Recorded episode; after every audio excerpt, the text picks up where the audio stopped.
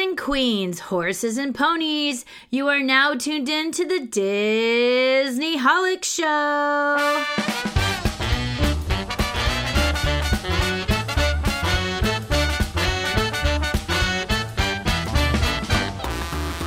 Hello and welcome to the Disney Holic Show. That's Jen Diz. And that's Mike TV. Today we cruise on by with a trip report from the Disney Wonder. We catch up on Disney news, discuss our love hate relationship with Disney influencers, and pay a visit to the Circle D Ranch.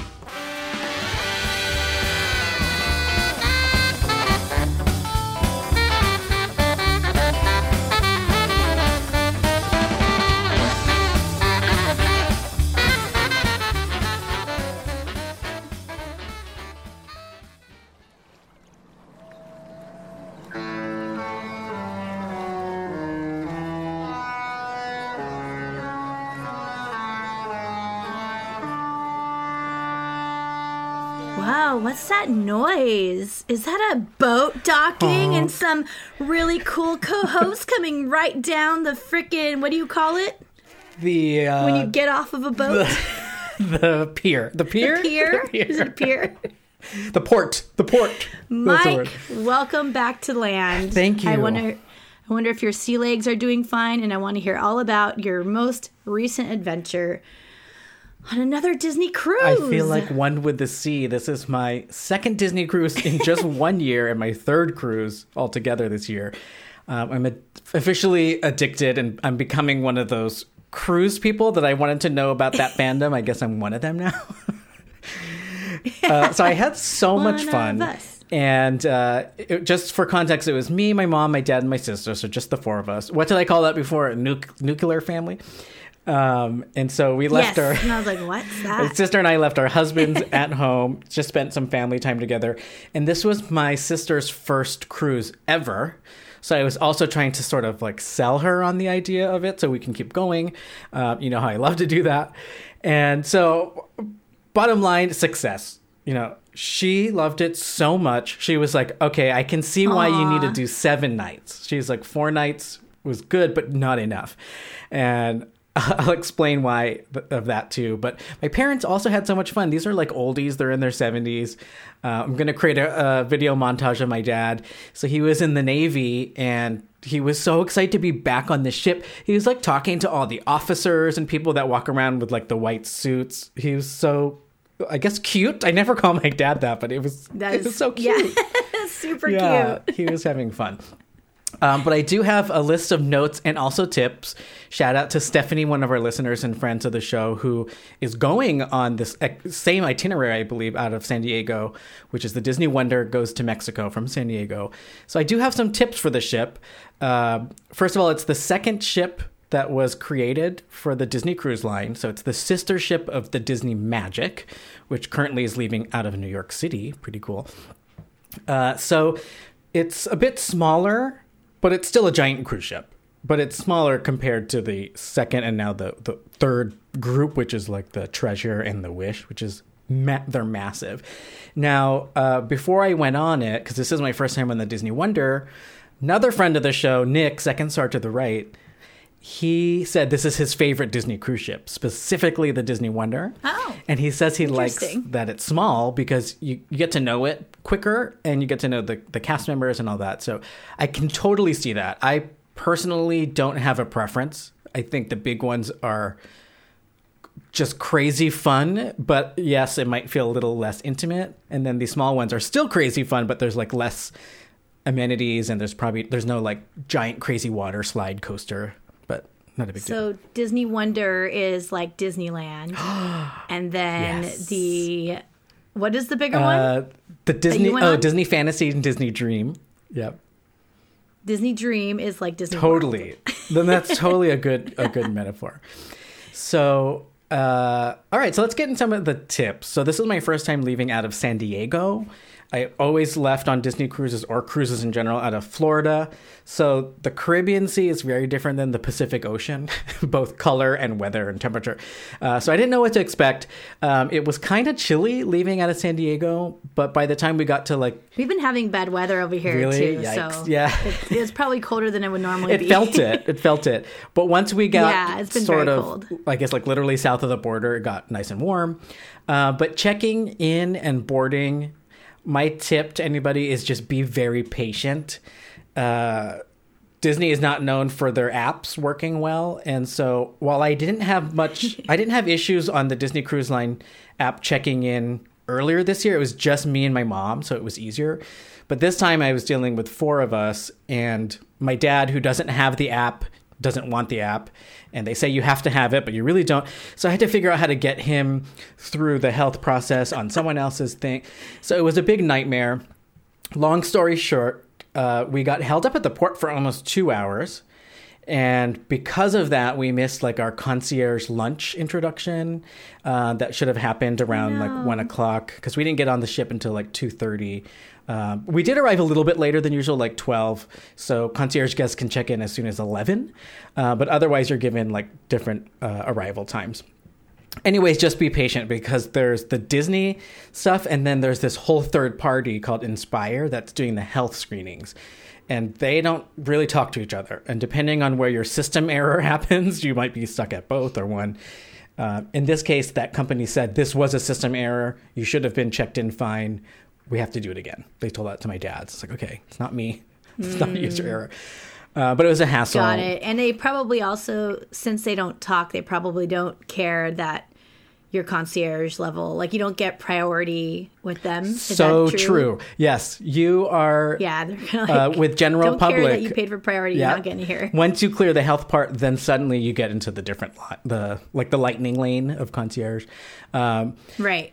And I definitely I wanted to splurge on my family, but I, I have to keep re-emphasizing that uh, it's such a luxury cruise line that even if you don't get concierge, you will still be treated very well. Um, and my sister noticed that too, and I was like, well, maybe next time we won't book concierge and let's see how you like it. Um, so yeah, checking in, boarding, be patient. I would also say the Wi-Fi issue on Disney Cruise Lines in terms of access to data is still trash. it's a, it's a hot mess. I paid so you get a, you get a hundred megabytes free with concierge, and then after that you have to pay. I posted a couple stories because I just wanted to get some Insta stories out. Shout out to our patrons. I posted a couple exclusive patron stories. Those are about five dollars each to post. I would pay like forty dollars for like an extra Oh eighty gosh. megabytes, and then I look back at the status page and it's like gone after I posted just a few things. I'm like, what? Oh my So goodness. definitely don't waste money on that. So if you do want to fill up some of your time, like to binge watch TV shows, download it all on your device or iPad or phone Yeah. beforehand at home. Um, which I did, so I did have some Netflix shows and stuff to watch. Uh, because you really only get on their TV, you get a couple of news channels via satellite, uh, like the main news channels, and then like 15 Disney chan- types of Disney channels, which totally makes sense for the Disney cruise. Um, but Is there a lot of downtime to watch? I like like I I wouldn't imagine I'd want to watch TV while I was on a cruise, but is there a lot of free time? that's a good question. It depends on your cruise style. And that's something I got to observe my sister discover. I think the first three days she wanted to do everything and we were going to every activity. I started getting tired and said, like, oh, I'll hang out in the room or meet me at dinner. And then she started to learn that it's totally fine to go by yourself, especially on a cruise ship. And then by the day four, she felt like she knew the lay of the land. And that's when she said, Oh, I wish we had three more days because now I know how to sort of do it casually and not do it. Oh, yeah. and then also go with the flow. She said she walked by uh, what's called the D Lounge, and she saw they were doing towel folding classes on how to make these towel babies that we love, like the animals. Oh my god, towel And baby was like, class. "Oh, Stop. I skipped it when I saw on the app, but I walked by and I just jumped into it by myself. And she was like, that's the kind of stuff that she didn't think that she would be comfortable doing, and now she loves it. So I, I would say it depends nice. you and me, we are you and me, you and I, we're night owls. So if you're not doing any of the bar activities or watching a movie at like 10 p.m., I'm still up until like one or two, so that's when I get bored in the room. Um, or I'll just like sit out on the balcony and just watch the ocean. So yeah, there's downtime and sometimes, but you have to kind of create it sometimes if you need to.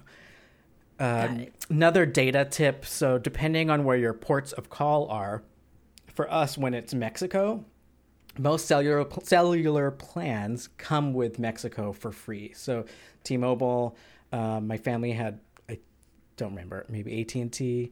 I'm not sure, but if you have like at least the basic unlimited data plan, you should be able to get Mexico and Canada roaming for free. So that's when you post your stuff when you when you dock. Ah, You turn your okay. cellular back on, turn off airplane mode, and you're good to go. And how long is it in between that? Probably just like a day, right? Yeah, I would say for this cruise, four nights, five days, we were only at the Mexico port of call for one day. Yeah. Oh, okay. Okay. So I did. all- I posted as much as I could at that point, and I started downloading stuff. But it's still slow. It's still slow, but it's it's not Yeah, as slow right. as the ship. Uh, okay, so other things that stood out to me. There's this show that I think are on all the cruises called the Golden Mickeys. I think I've skipped it every time, and I don't know why. It's usually on the first day, and we went to it, and it's so good. I haven't explained my emotional state. You know, we always say it depends on where you are in life when you experience these things. So we just came back from my Yes. auntie's funeral, and so we were like in oh. four days of like praying and you know grieving, but also celebrating and getting to see family and all that. And then we went straight onto the cruise, and the first show we saw was Golden Mickey's, and it's it's like pure nostalgia. Like what they do is they showcase like different animated properties from throughout the years, and they come out on stage, and then they try to treat it like a red carpet, and they'll even interview some of the guests coming into the theater on the big screen, and it's super cute. Like they'll be like, oh, blah blah blah, and they were so inclusive. Like they were choosing like the family with two moms to be on the red carpet. Like they were very selective with who they brought onto that red carpet. That's cute I thought it was cool. And at the end, uh, you have all these characters out and they're just singing, you know, like Broadway style. And then all of a sudden, Mickey and Minnie came out, and I didn't know that they were going to come out for some reason. I just started bawling. I was like, "Oh my god!" Like I, it was already too much just seeing like ever, like Cinderella and Snow White and Aladdin and Lion King stuff, and the music's good. So, tip there is don't skip out on Golden Mickey's. It's the description is very weird. I didn't know what it was. I was like, "What do you mean it's an award show?" But it's like a, faux award show that lets them go back and look at some of the films that did well that people love. Um, funny thing that you and I would have noticed right away was there's parts of the story where the screen interacts with the people on stage, and there's a part where uh, there's like this thing happening where you think one of the stage hands is just a stage hand, but turns out they're really part of the cast and they're going to soon like blossom into this amazing singer whatever but she's a bit nervous so she's like i need some help. Who's i, I don't want to do this. I'm too nervous. And then they're like well the ceo personally asked if you could do this. And she looks at the screen and it's bob Iger. and it's it's Wait. a clip from they Wait, they just haven't updated they haven't it? updated it. Like this must have been in the two, early 2000s. Like I could tell, like his hair wasn't fully gray yet, and he still had some youth to him. And she's interacting with him. you That's know, pretty it- weird. It, it looked real. It, it worked. But the whole time I was thinking, like, what the hell's going on? Do they just not want Chapek on here? People are gonna boo. That yeah, I have no idea what's going on with that. That's very it weird. was so um, awkward. and I don't think most people know. it's like it. the not my president. It's like not my CEO. Yeah. oh wow! So that's weird. I think they need to figure that out. It was, it was a little bit jarring, but I don't think the majority really care. Right? Um, what else? Yeah, most people probably don't even know who Yeah, they are. The uh, other thing that I did that I haven't done before was check out the youth clubs and youth areas. I always forget, so they have open houses just a couple hours here and there, and if you miss it, you can't go in unless you're that age. So uh, we all went, all four of us went to the different clubs. So there's like the Oceaneers Club. There's one called Edge, one called Vibe, um, and they're all very specific, like tweens, toddlers, and like 18 through 20. And my parents had fun in there, going in there, like they were playing uh, Fruit Ninja, all this stuff. What was really cool was going into the Oceaneers Club because it had SEA all over it. Nice. It was like founded by I think Mary Oceaneer is her name or something like that, and she had her own plaque. And these are for kids, so I don't even think they get it. So me and my sister were excited. I was like telling her all about it and that they're going to have a TV show and all this stuff. That's cool. So it was cool. cool seeing that. The youth clubs are very cool. I'm a little bit jealous of some of the stuff they had. There was like this virtual sort of, uh, I guess it's like Xbox Kinect type of technology where we got to be Avengers and it was like in this Avengers training area. There was a full on Andy's room that was Aw, built to scale, I guess. cute. So like yeah, the headboard was huge, and you could play in there, uh, take pictures if you're going in there. There was a whole um, Arendelle cabin that was, I guess it was more or less uh, the guy's sauna. It was like you're in his sauna and. and, uh, lobby that sounded so sauna. weird for a second. I was like, Oh, what? the- that guy. that was super cute. And then the teen area had all these classic arcade games that are free if you're in there. So me and my sister were playing Guitar Hero. Stuff like that. Nice. So yeah, definitely a tip there is check out the open house. So even if you don't have I was going to ask you. that Okay, group, that's cool.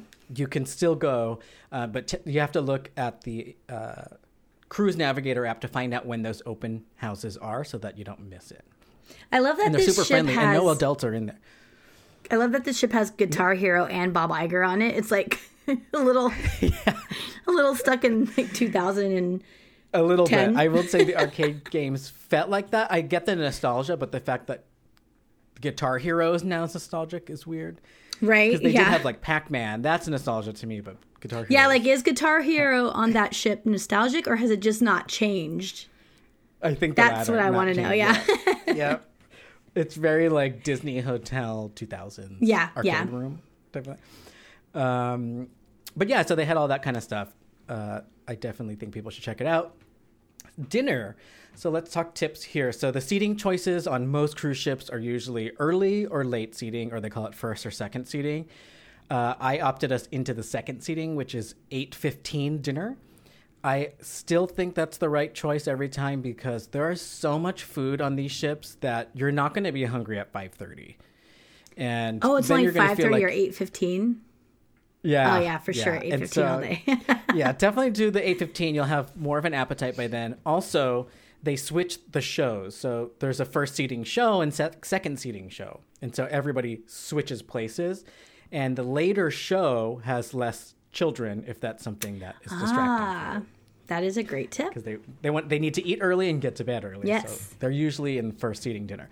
So there's a tip there. Um, definitely make sure you don't queue up like the sheep tend to do at Target and Disneyland. So you have a reserved table and you have a, you have your own dining staff that's going to take care of you. Just show up at 8:15. I saw people queuing up at like 7:30 just to get into the restaurant. They're it made no really sense hungry. because once it opens, you run in there. they must be really hungry. It's like the like airplanes that already have assigned seats, and you see all those people waiting. Yeah, and they'll stand up as soon as like anybody comes out to the stand. yeah. Uh, but I did have to keep explaining that. Like my dad kept wanting to get in the line. I'm like, no, let's just sit in this lounge. I promise you don't have to stand in line. Uh, but when you see the line, you start getting like anxious. Yeah, it. Right. Uh, Royal Gathering. So if you want to see the princesses, you do have to make a reservation for that. Otherwise, you can just see them on the sidelines or from the different um, levels in the atrium. We made a reservation, then we canceled it because, like that morning, we're like, do we really want to see the princesses and stand and take pictures of them? Nobody wanted to, so I was like, I don't, I don't need to. This is really for you guys, you know. So we didn't do that, which I was totally fine with. right. Um, most ships now do have a pirate night on the itinerary, so my family was super excited about that. My sister brought her Pirates of the Caribbean Mickey ears, Cute. and uh, those type of things. Even when I described the Marvel one to you, it's just so hard to ex- to understand until you experience it. And seeing my sister understand fireworks at sea and how surreal it is, like she was just like, "What? this is crazy." She's like, "Because you're like, what do you mean? There's a, a deck party? Like what?" So you go up there. There's a huge pirate party. It's there's a little bit of it's a little bit corny if you don't like the the dancing and the people saying you like when I say this, you say this, or do this dance. I don't know. I like hype. I embrace the corniness once you're there. Like, yeah, you kind of just have to. Espe- and, and especially in Disney, like that happens a Yeah. lot, right? and all the other grown-ups are doing it too so it catches fire uh, so we had fun there that's when my dad was probably he looked like the most awestruck and Aw. impressed that all the stuff was happening at the top of the ship um, so yeah that's not that's really fun and even if you don't bring pirate costumes uh, they sell stuff there if you want accessories but every uh, cabin will receive a mickey pirates of the caribbean uh, red bandana so you at least have one accessory and that's Cute. happened on every cruise that i went to that had the pirate night That's So smart to to make sure that. everybody's getting in theme, even if it's just Yeah, that. you at least see the red everywhere. Yeah. which is really fun. Uh, and then they also start all the music changes to like pirates music, uh, either from the movie or the ride. Um, Captain Hook is running around and Smee is there. That's the whole day, and we were us- you're usually at sea that day, so it's a, it's a really fun pirate themed day. Very cute. So get hyped for that if that's on your cruise. Uh, questions about the photo package. So people are asking, is the photo package worth it?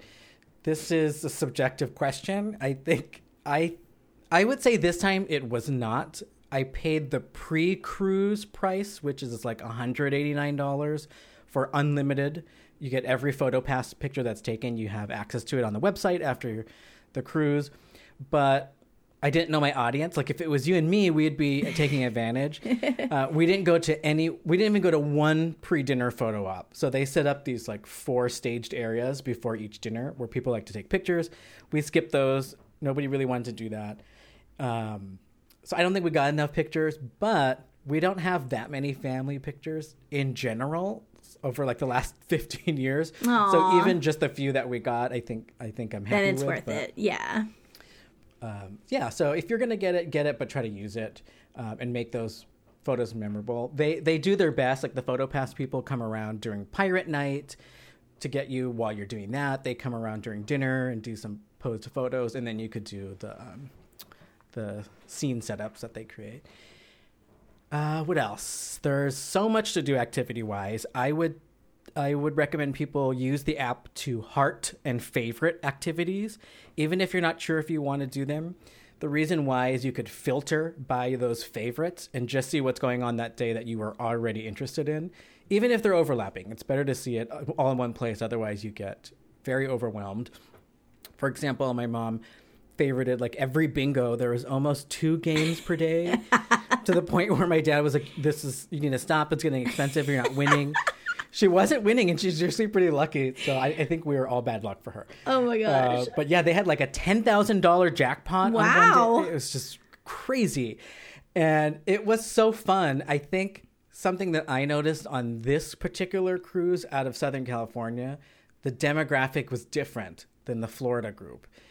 Like you said earlier, I would compare it to Disneyland versus Disney World. okay. So these were like Californians. I saw Filipinos. I saw Latinos there. There were I, I felt more reflected there and more comfortable. It was a good mix of people and definitely tons of Disneyland branding in people's w- outfits and stuff like that. Oh, more Uh, than- versus Disney World. Oh, interesting. Yeah, more than Disney Cruise, where you'll usually see just Disney Cruise wear or maybe Disney World, but rarely Disneyland. Ah. So I like that. That was that made it really fun, and it made those uh, activities like bingo or the game shows much more fun because of the group that was there. So that was cool. Uh, like me and my sister kept saying, "Oh my god, they look like our cousins. I bet you that we're related to them." Like we always say that joke because in the Filipino community, like everybody goes back to some island in the Philippines at the end of their ancestry tree. So there's that. Uh, let's see what else. Spas. So for people who are interested in spas, this was the first place that I noticed the mark of Bob Chapek on the Disney Cruise Line. Sigh. What less So for more more, more money? Yep, exactly that. So the way spas typically work, whether it's Disney or not, if it's a full on-site spa, let's say you book a treatment, a massage, or a facial, you get access to the full spa facility, which is like the dry sauna, the wet sauna, hot tubs, rainforest showers, those really cool lounge chairs, all that stuff that comes with it. You're supposed to relax there before your treatment, have some hot tea, whatever. Now they're charging separate just to go into that. Ooh. and that makes no sense. So, for example, I booked a facial, and I didn't want to pay an extra like forty dollars just to spend twenty minutes in that other room. So I just ended up showing up in my plain clothes with no robe. Like that whole first part of an experience at the spa was missing, and this reminds me of Bob Chapek because during the pandemic, they did change the process so that you had to book the spa room separately, but that was because of the pandemic. So it was like one family per hour Oh, right. instead of everybody going in there. Uh, they didn't charge extra for that. It was if, if It you was got just the or time whatever. timely or whatever. Yeah. So my brain is thinking Bob Chapek thought, oh, they still paid full price for the spa treatment without the that extra piece, so why not just keep doing that? Right, right. I don't know Oh, what his jeez. thought process was. So it was really a bummer. The worst part is I still saw people checking in, having the wristbands and going in there, so people are paying for it. So I don't think that's going to change. But that I don't know. That kind of ruins it. Like if I go to Vegas or something, part of the tr- I get the treatment just so I can get into that other s- Right. spot. It's That's fun. interesting. It's also Um, reminding me back when we had that conversation of a la carte versus packaged things. Um, Yeah. And it really, I think we came to that conclusion in that conversation too that it all depends on what they want people to experience. And what Disney experience is so important that you would think that they would say, like, we want people to experience 20 minutes relaxing first. So we're just going to charge them $40 more on top without telling them. It's just like a package price and they get all of this stuff versus the a la carte um, options where you might skip one to save 40 bucks, but then you end up not having a good experience, right? right. Very interesting. That was That's- a Chapek really conversation true. that we were having. So, And it's very Chapek because those treatment prices did not go down when they took away the the, part, Oh, the part that we assumed was included, right? So they didn't go like a Spirit Airline. It's still luxury massage prices, and you just don't get that experience first. The other part about that is I wonder how the um, technicians feel or the people who do the services because there's uh, method to the madness. It's supposed to open up your pores and relax your muscles before you go Oh. into those treatments. So I don't know. And it's also supposed to make sure your clients are clean before they walk in. People take yeah, that's the first thing I was thinking was when I, I remember our friend John used to work at Massage Envy. He would talk about when people don't come and shower first. It was like a whole bad experience for the person doing the massage. And so you would think that you'd want them to get in there, have a good time, shower, and then come in for the experience. Exactly. Ugh, I don't know what they're thinking. I hope it changes, but I don't see it changing anytime soon. Uh, let's see. So another tip for the spas are when you're at port. So if you're at Mexico or Castaway Cay or wherever the ships are docking, they usually have really good deals because most people aren't booking spa treatments that day. They're off the ship. So if you want something last minute, you can go there in the morning of a port day. They had some amazing deals. It was like 170 bucks for uh, one hour massage plus a foot massage plus a scalp massage and a mini facial. Whereas normally it'd be like 210 for just the massage. Oh, wow. So they wanted to get people booked. And I, it was too late by the time I saw that. So oh. but I did get a birthday month spa coupon. So somebody stopped by, put it in our little fish hook thing, and it said "Happy Birthday from Senses Spa, fifty dollars toward your Aw, treatment." that's and I, very I wasn't going to book anything, and that got me to book. So perfect. I got a facial. Which, by the way, I forgot to announce that you just had a birthday. Happy birthday. Mike. Thank you, forty-one years young. On your, you were on the uh, cruise during your birthday, right? Or day after? The day after, Close. November seventh, Still the same, especially when at this age. Yeah, I, I was still milking it. Right, I still check the yeah. box. Are you celebrating? that? Yes, I'm celebrating. Absolutely. Uh, so that was really fun. And the speaking of fish extenders, my mom brought the one that her and I used on some other trip years ago with our cousins, my cousins. And so it just had me and my mom's name, but we put it out anyways, and we were not signed up for anything. Like this was such a last minute trip that we don't have we didn't have anything prepared. But people still put stuff in it. And my sister and I were like so excited 'cause she got to see super what I meant by it we would show back up at the room and there'd be like trinkets or a pin or candy. And so What? what what I concluded was I, I still want to do the fish extender sign up next time if we have enough time, but bring extra stuff and just put it in people's and fish, just fish yeah, just have fun with it. Do you normally when you've done one that you signed up for in the past, do you get extra stuff? Like, No, think- I've usually only stuck to the people that I was assigned to and only went to those rooms. no, I mean, like, did your fish extender receive extra gifts, oh, or could you? I don't Maybe you couldn't even tell, huh? Yeah, I probably couldn't even I wonder if they put it in people who don't have anything in it, like they specifically look for the ones that got left out. That would be so sweet. Aww. Oh, that's sweet. Yeah, technically ours should have just been empty. And we kept finding stuff. And uh, we also found one of the rubber ducky things. Oh, Someone it, nice. like by our our door frame, and I explained that to my sister, and she was excited. And we found where did we ended up end up putting it? We found some other person's room and put it there, like on a different floor. Um, what else? People had magnets on their doors, so definitely a tip is bring magnets. Show off anything that you have if you're in AP at a different park. Like put them all on there. People go crazy with the magnets. If you're a Disney Vacation Club member, stop by the desk. Every day they have a new gift they give to you for free. Wow. I didn't know this. I stopped by on the last day, and they were super nice. They gave me all the gifts that I missed um, from the previous days, which included these cool magnets that say like, "Oh, I'm out spying," or "I'm out eating," or "I'm out shopping" that you could put on your door. So I wish I got that sooner. Uh, so have fun with that. I did see a lot of whiteboards up where people were asking questions and polls like, "Hey, this is my first cruise. What should I do?"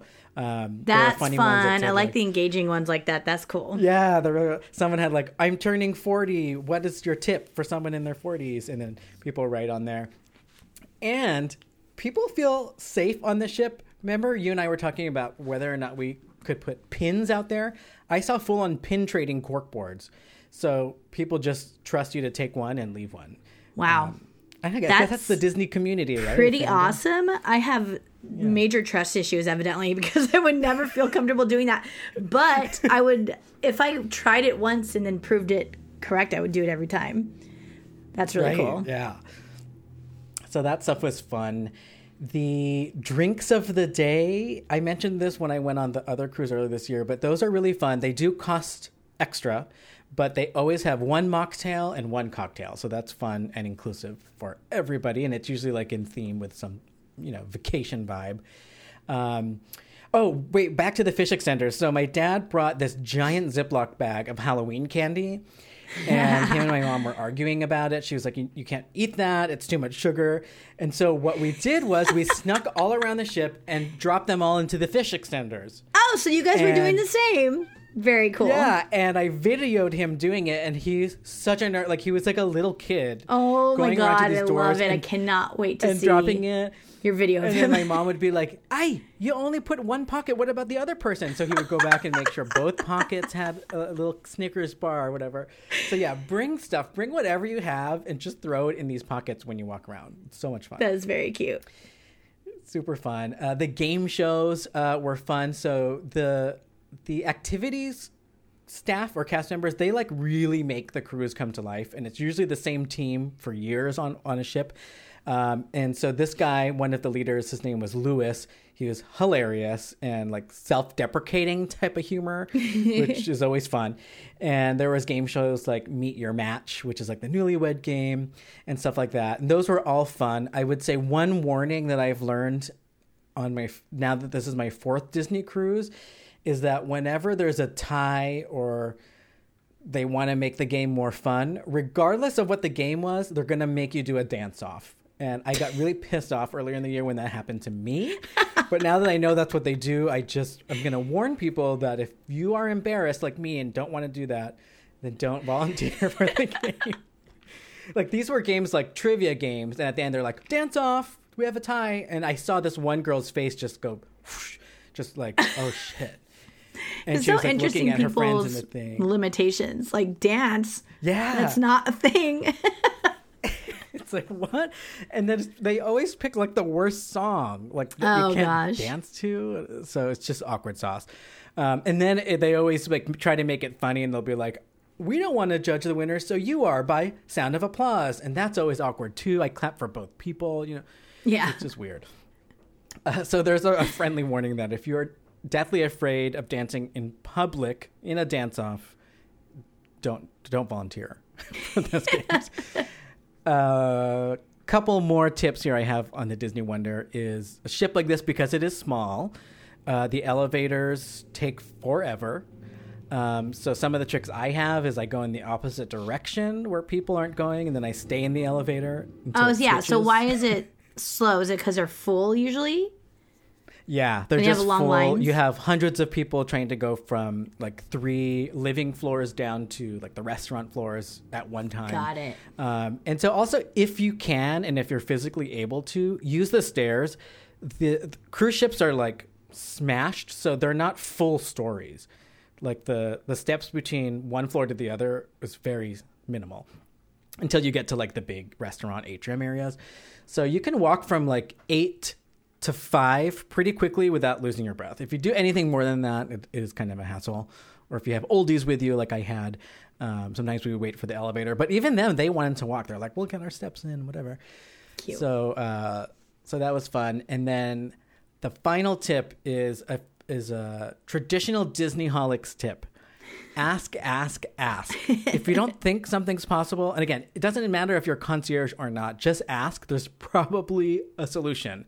And I still get weird about asking some questions. So, uh, our room, it was a one bedroom suite, for adults, and there was a sofa bed, and then a main queen size bed, and then they put in a rollaway. So my sister wanted to take the rollaway. I took the sofa bed. We gave our parents the big bed, but this sofa bed, I don't know. Even though they remodeled the ship in 2019, it I don't think they changed the sofa bed. There's like this bar that just was in my back. There's the some entire sofa beds at Disney that are like you can't even tell it's a sofa bed, and then there's ones that are not. Yeah, I'm like, what the heck? And my sister's rollaway was much better because there's no pole. It's it's a one person. Right. So this one had a pole going horizontally. So no matter where I laid, it was going through my back. And so the next day, you know, the the cabin attendant comes by and is like, you know, how how were the how was your sleeping arrangement? And so I I said it. I was like, uh like the rest of my family was like, oh, everything's fine. I was like, um, the sofa was very uncomfortable. I was like, I don't know if there's anything you could really do about it, but I'm just letting you know it was it hurt my back and it is what it is. And he's like, no, I have a solution. Let me take care of it. So when he did turnover and we came back, he added like a full on other mattress on top of it. And he did that every other night after that when he set up our beds. So Oh wow! So they were Yeah, able to put it away, and then during turnover, they would give you like a whole other mattress on top, just on top that you couldn't fold into the couch, but he would they would take care of that anyway. That's really nice. exactly. Yep. So, So they know. come back from they dinner. know. They're aware. Yeah, they know it. They, we come back from dinner. Our beds are now set up, even though they they did take up a lot of space in the room, which is nice. Why they take it away during the day. Yeah, that's great. And then you come back, you get the chocolates on your bed and the towel animal, so you always get to see. And this guy was going over the top. He was using throw blankets in his artwork and not just towels. We had like this giant octopus at one point with someone's sunglasses were put on it. Um, another thing my my dad just found so fascinating. He would just stare at it and like smile. Was it one of your They- nobody parents' wanted to touch it. sunglasses? Like they just found Yeah, it Yeah, they the usually room. use whatever they're laying around, which makes it even funnier. That's funny. Uh, but yeah, so ask questions if there's something that you don't even think could possibly be solved. Uh, the cast members on Disney Cruise Line specifically, they will do everything they can to make sure they get uh, great feedback at the scorecard at the end, and they also work for tips because that's just the way it is. So Yeah. yeah, ask. That's a good And thing to live by. It doesn't hurt to ask. And like what's the worst that could happen? As long as you're polite in asking, just don't be a Karen. Just ask Right. nicely and look what happens. You have your solution, right? Exactly. So, highly recommend the Disney Wonder. It was a great ship. It doesn't feel old. There's just a few things there, like maybe Guitar Hero and the in the sofa bed, but you could feel like you could tell it was refreshed in 2019. Uh, the Tiana uh, restaurant, Tiana's Place, was there, which was added in 2019. Probably the highlight of the trip. It was such an amazing venue. Not only was the food good, but they had live jazz. They had a live band, um, and Tiana came out, and so did uh, Louis, the alligator with his trumpet. It was just like the cutest thing. Very ever. cute. And it, me and my sister kept saying, "Why don't they put this in a Disney park? They need to." And a lot of people thought they were after D twenty three because they Oh were confusing God, it with this place, start on that. Tiana's place. so uh, yeah, so that was fun, and that's I believe is unique to the Disney Wonder ship. So there you go. Well, dang, I am very jealous. I remember when you first told me you're going, I, the first thing I thought of was myself, and I'm like, damn, I can't go. It's not fair. I'm But I'm still really ready. I'm ready glad for the next one. you had yes next time i'm glad that you had fun though especially um, after such a hard time and your birthday combined all of that stuff got to end on a happy disney cruise moment that's that's rad especially when you first realized like that you're going with your nuclear family i was so excited for you guys because like that's just cool that you guys haven't done that in a long time and you got to have that moment especially treating them out on that patio. First of all we didn't even talk about your patio. Was that bigger than your room? my god. That was the largest balcony i've ever seen. Even the even like the regular suites uh the veranda is decent size. So i will say the reason why this one was so big is we had an accessible room and there's only i think two to four on this ship and they put it on the aft of the ship which is all the way in the back which is a unique view. I never saw the view of our trail our snail trail. on the ocean. And it's much more wider it's bigger there's nothing overhead. So you get yeah you get this massive thing. The downsides are uh, there wasn't a second pull out bed from the wall like a murphy bed. That's why they had to do the sofa. Oh, right. and the um and the the cot or whatever and the bathroom it depends if you want a, a, a bathtub there is no tub but the bathroom was massive because it needed to be accessible uh, so yeah that is an interesting thing and that was the only room available so i didn't do that on purpose either Yeah, I was gonna say you guys booked so late that it's like, well, that's just what you're gonna get. But that patio paid off. That looked amazing. Or balcony. uh, yeah i was like what just wanted to run around it yeah Oh my gosh. Gosh, there was also so much news happening while I was out in California. Uh, some that we want to talk about, including HR stuff, because we're both in that field outside of the podcast. So um, we've been seeing these headlines of hiring freezes at Disney coming straight from the desk of Bob Chapek and then leaked out to the media. And so it sounds like they're doing a hiring freeze. Or it sounds like they're going to be doing hundreds of layoffs. Uh, couldn't tell specifically if this was corporate or in the parks or what level it's going to impact maybe everybody. Uh, and then you and I were also talking earlier today, just in general, about big companies doing this across the board. So it's not just Disney. Uh, I don't know. I don't know what that indicates. I don't know if that's good for the parks. It's a little bit uh, contradictory to his statement about labor shortage. Like, okay, Yeah, I was as soon as you're saying that, I don't know if it's gonna happen in the parks. I'm like, I don't know how it could. We've already discussed that this is a problem that they can't get enough people to Right. fill the parks. Um, so that would be interesting. I do feel like it probably would be corporate, and it also follows the trends of the other layoffs that are happening. Are all like very corporate, right? So. I mean, I have no idea, but I guess we'll see. And it's just unfortunate what's going on with our economy in general right now. It's a little scary. Yeah, it sucks. And I I read through his email that was sent out, and it was I was just so sad. Not once in the email did it mention any of like the Disney values or keys or the mission or why we do this stuff. Didn't mention the magic. It was just so corporate, and I feel like whoever handles that for him did not do a good job. Right. that email, Right. especially knowing that everything's going to get leaked these days. Like, Yeah. be a little Right. bit better at that. So that was kind of a bummer. I feel bad for all those people. Yeah, it's a little rough. Um, so we had some bad news there, but there's some good news, and that is that Wakanda Forever came out, and it's been hitting people like all the feelers, like just hitting them hard, including us. But first off, how did they do, Mike, in the box office?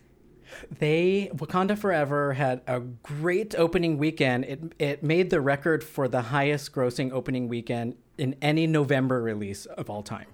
And uh, so it had beat things like the Harry Potter franchise and other big franchises like that. So very good, strong opening weekend. Uh, it's doing really great on Rotten Tomatoes, critics, and audience reviews. So I think word of mouth is going to keep this going strong for a while, like the first Black, Panther did.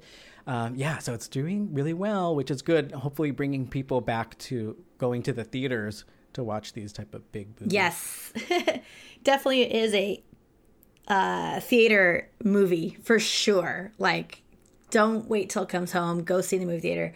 It is a beautiful film. So, um, with that said, we are going to share our thoughts on the film. So, this is going to be a spoiler heavy review. So, if you have not seen it yet, I know we're kind of breaking, I think we made a rule about like a week. So, we're one day ahead of our rule, but too bad. You can skip through it. Spoiler alert. Spoiler alert. That is right. All right, so if you have not yet seen Black Panther, skip ahead to one hour and six minutes and a little bit more, almost one hour and seven minutes, so that we do not spoil this movie for you. And for the rest of you, enjoy. All Yeah, right. Where do we even start? This is a beast of a, a movie. It's an experience, right? It's not even just a movie. Yeah, and actually I'll start with a with a thought that was just very weird to me. I had I went and saw the movie. I came out of the movie not in love with it. Like I didn't hate it. Interesting. but I did not love it. There was so many things that threw me off of what my um, expectations were that I couldn't see it for what it was. And then after time of like sitting on it and like getting over that it wasn't what I wanted it to be, and then like taking it in for what it was, then it went way back up in ranking for me. So I I'm not Wow. like over the hill with it. I'm not like if that's what the fuck does that mean over the hill? I'm 50. That's old- that means you're over 50 years old. I'm not like so. Oh my god, that was the best movie ever. But I really, really liked it. Um, and there's multiple reasons why. But I want to hear first how we, what you thought of it. Um, I I knew that I was in for something like within the first five minutes, and to your point, I think, yeah, it to me, it's not about ranking it with the other MCU movies. It's just like its own thing that could have only happened in our universe that we live in, you and me, based on the circumstances around it. And what Marvel and uh, Ryan Coogler, the director, were tasked to do was like impossible. Like they couldn't recast T'Challa. They had to figure out how to address his death in a respectful way, since we all know what really happened in real life with Chadwick Boseman. And then they also had the task of moving the story forward, introducing a new mutant, and then planting seeds for all of these Disney Plus shows that need to happen, which is like corporate synergy or whatever. so that was a heavy task. Yes. And, and I feel like they nailed it. And I feel like I was so invested in the character development and the story was great too but it was I, I was invested in seeing these characters who i know are also real human being actors go through this experience where they're on camera grieving a character that they're grieving in real life that they're super sad about that mm-hmm. left their their family their artist family it's just like that doesn't ever happen usually it's Right. a nonfiction documentary I was trying i think to- the last time i Yeah, I was I was thinking about the same thing. I'm like, is there anyone else who's passed away while, like in like any film franchise? I can't think of anyone that they really have had to like mourn that way. And like I I did think of I Oh. think of I thought of one okay, where they didn't do it right. So Star Wars Rise of Skywalker Oh. should have been a tribute to Princess Leia and Carrie Fisher. right. I think if they did it that way, it would have been so much better. That's uh, interesting. they were in one of those unique places to do that. And they did an all right job, but I like that they made Black Pan- Black Panther, Black Panther Wakanda Forever. Like, it wasn't avoiding it. It was literally about what happens when you have the loss of a young, great, talented Right. person, superhero, actor, whatever the case is. They said a lot of key words in there also, which actually they did do with Carrie Fisher, which I'm remembering. I can't remember what she said. Her like hologram character, or whatever you want to call it, like CGI character, said something that was like real, it like hit real home for what was really happening. But they also did that with T'Challa and like how they were mentioning he had an illness and it, he didn't want anyone to know and all this stuff that was like that's what actually happened, but it's in this different Yeah. universe. And it was, I don't know, like I was sobbing. I'm not even gonna lie. Like it took me back. This is gonna be very deep, and I'm sorry, but it took me back to my first loss, which is my mother. Right, I was like 14 years old. My mother died of cancer, very similar to his uh, situation. Um, I also didn't find out till way till it was very late. Uh, they didn't want to tell me, so like it just like hit home. I'm about to start crying right now. I'm not gonna do it, but I was like just ugly crying in the very beginning of this film, and I also had the moment like what made me cry even harder was like tuning in, realizing like when you see um, I always want to call her Shuri. It's Sh- Shuri Shuri. something Shuri? similar to Shuri. that when she like laid on the coffin and like you're like seeing okay is this actress playing this part? It's her brother blah blah blah. But no like they were like probably super tight in real life. And like she's also like actually mourning this person while playing this character who's actually mourning their brother. It was it's too much to handle. Like i can't. Right. and it was done so beautifully that whole funeral scene because i was wondering how they were going to um acknowledge it. And i i even like snuck a voice recording to like hear everyone cheering when they do something about t'challa right? Bring him on screen or something. Yeah. and then it didn't happen. Instead of you could hear a freaking pin drop in that movie theater. It was dead silent. Everyone was very like acknowledging what was really going on. Ugh, i don't know. It was beautiful. Just beautiful. It was. All of those layers you described, and then you add in the audience is also grieving the loss of Chadwick Boseman, right and then thinking about our own losses, like you said. Like I had just come from a funeral a week ago where my auntie's sister was tr- literally trying to climb into the coffin, Oh my and we had to like hold her back. It was a real dramatic telenovela moment. uh, but yeah, these things are so real. And then I was thinking about all our friends that we lost that are young, like Chadwick, and it happens like in a split second, right? It's not like. You're, you're stop watching the movie to think about this stuff. It's all happening at the same Yeah, time. yeah. Yeah. Your brain has like seventy As your things like at the same tears are coming out. Oh my god! I was like, oh my god, a physical and emotional reaction within the first ten minutes. Like I think like Up and just a few right? movies have done that. Yeah, to me. yep, yep. And I think Uh, this and is yeah, and that was all before the the Marvel Studios thing came out. yeah, yeah. Ah. Um, I can't wait to watch it again. I think maybe that's why I had a hard time getting into the rest of the film. I didn't even put that together until right now, but I was so moved by that first part of the film and going into it I literally like I know I was sitting there front row and center during D23 when they brought out the actor who was going to play help me Namaro Namara how do you pronounce it? Namor, Namor yeah. I always add an extra letter on it um, Amazing. they brought him out and we heard all about his character and then i just forgot about it and i just wanted wakanda and i wanted to hear more about t'challa because i was so into the original black panther and i wanted more of that story and that like there's already so much in wakanda to to like go into that i didn't embrace this new species too much. I was like, what? Get out of here. I want to hear more about Wakanda. so I was like too into it at that beginning scene to just like let it go right after. Do you know what I mean? Yeah, I think that's fair. It, I could see that as a bit jarring. Yeah, yeah, that's how and I was Uh, having like those two. and especially Yeah. I'm gonna hate. I'm gonna be a hater right now. When he comes out of the water and he looks like super badass, and then his freaking little wings on his feet start going, I'm like, what's happening? Oh my god, I love it. I think I think they handled that very strange mutant power and the wi- I thought they handled it good. Like when he was using it during battle, it felt more like like he was creating stairs and uh He looked like a little, different than hummingbird or something. I don't know. Yeah, it was very hummingbird. Yeah, and I think that's what they're going for. So either love it or hate it. It was- it was yeah, so weird is for me. It's always been weird. And I leaned over to Jacob. I'm like- is that in the comics? And he's like, yeah. I'm like, okay, I'll let them live then because that is so weird. But it's also very hard when- to translate into a live action movie version. Yeah, So very weird. when Shuri um, pulled one off, I had to think like, did she rip one off? That's so. It was so gross yeah, to me. yeah. There's something so gross about it. 'Cause it's part of his body. Um, and then I had to rewatch like some YouTube things where they showed the scene, and yes, he did bandage his foot when they came together at the end to create peace. So she really did rip it out, and he had to put a bandage Right. over. Oh my Uh, I'm assuming it grows back. Uh, but yeah, let's talk about the story for a second because it they already had a story before Chadwick Boseman died, so they had to keep some of that. And what I think is really sad, and I'm hearing other fans on Reddit talk about this, is so Tenoch Huerta is like he was such a good actor. I think he's such a good actor. He really did a good job with this role.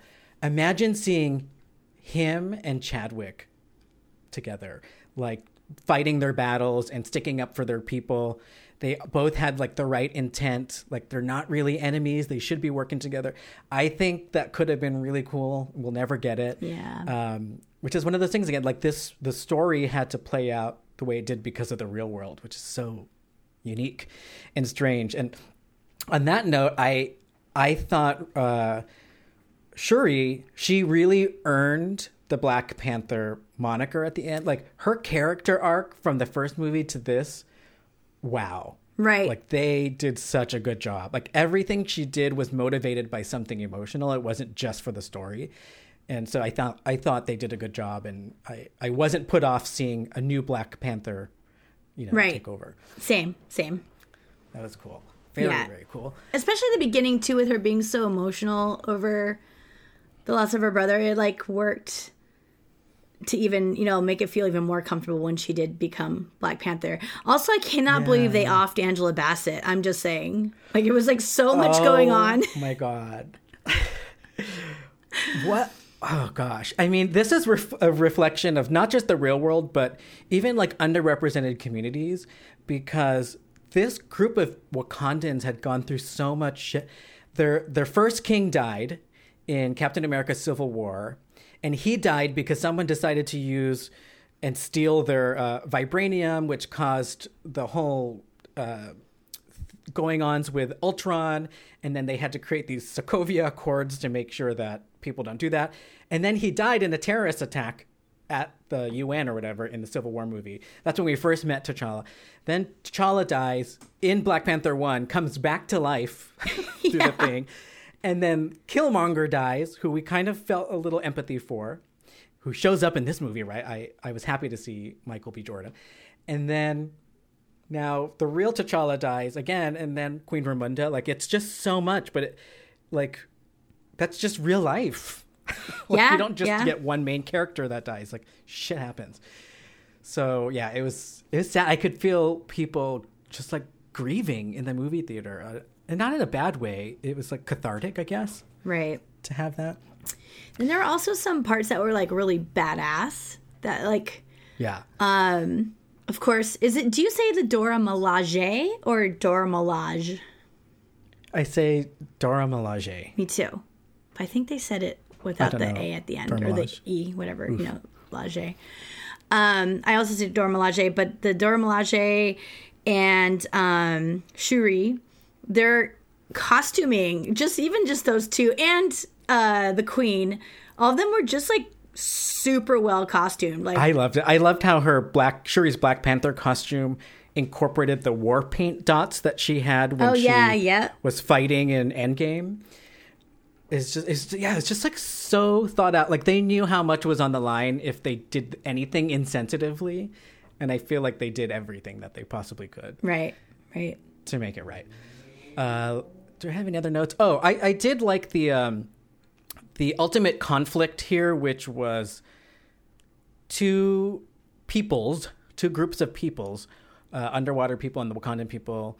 They were only put up against each other because of outside forces, and so I wasn't really necessarily rooting for Shuri to kill Right. Namor at the end. I was rooting for them to figure it out. Yes. Yeah, that's peace, interesting. right? It's like a go against the brand new way to crazy think US about it. people. Yeah. Yeah, very different and conflicted. Like, oh, what do I do? And then I'm like, can he be forgiven for killing Queen Ramonda because of his motivations? I don't know. We forgave Winter Soldier for killing Tony Stark's dad. Ouch. So there's just there's some layers there about about what is a villain, and I feel like the more the MCU grows, the more layers they're adding. It's just so nerdy and cool. I love it. Right. Yeah. Um I think the only other things were there's just some weird, like the new species. I still I'm still embracing them. Will not even lie. I really Talokan. like their backstory was amazing and filmed very well. It was beautiful, um, super sad and touching and all that stuff. But the fact that they showed the Avatar preview right before and then they had a bunch of blue underwater people like it threw me off for sure. Um, and then also them like flying out of the water on whales, like numerous different types of whales. I'm like, what is happening? They were so they were so extra, if you want to say that word. They were just so much for me. And like again, I was like kind of sad and then like just wanted Wakanda as like a comfort to like go back to Wakanda and then we had these weird things going on that were so over the top. It was getting like pretty hard for me to embrace it, but um after I gave it some time I, think you- really You like it. nailed it with the Avatar thing. There was two trailers that I wish I didn't see that took me out of the movie. Oh, one okay, was? Avatar. Uh, is it Shape of Water? Way of Water? Way of Water. When, wh- as soon as they showed the Talokan in their blue skin when they come out of the water, I was like, oh my god, this looks just like the Yeah. trailer we saw. And especially because they're underwater people, and those are the new Na'vi. I was like, this Right. is weird. And I, I was like embarrassed for the audience. I didn't want them to know. I was like, no, I hope it doesn't ruin it for them. Like Disney, don't do that. So that was a dumb idea. And then they also played the Ant Man and the Wasp. Tra- oh no, no, I'm sorry. They played uh, the trailer for yeah, they did play Quantumania, but they also played the trailer for Creed Three. I've never seen Creed one or two. It's like the Rocky spinoff, but that has Michael B. Jordan facing off against the Oh. actor who plays Kang the Conqueror. Yes. I was like, I was like, wait, this is Killmonger. Kang is was in like three different trailers. I then he's in Quantum Yeah. So I don't know. I, I wish I didn't. It was a bit. It distracted me when the movie started, but especially the Avatar stuff. It was too similar, and then now that movie's coming out in like a few weeks. I- Okay, I I'm glad you also felt that same way. But and it's did. interesting. I, I don't think I've ever had am not excited previews affect my movie experience, but it really did in this Weird, situation, right? and because they're all the same company, even weirder. Like, come on, they should th- figure that out. right? They should have thought of that. Uh, the thing about the skin, though, I learned, um, you know, I did all my YouTube rabbit holes after.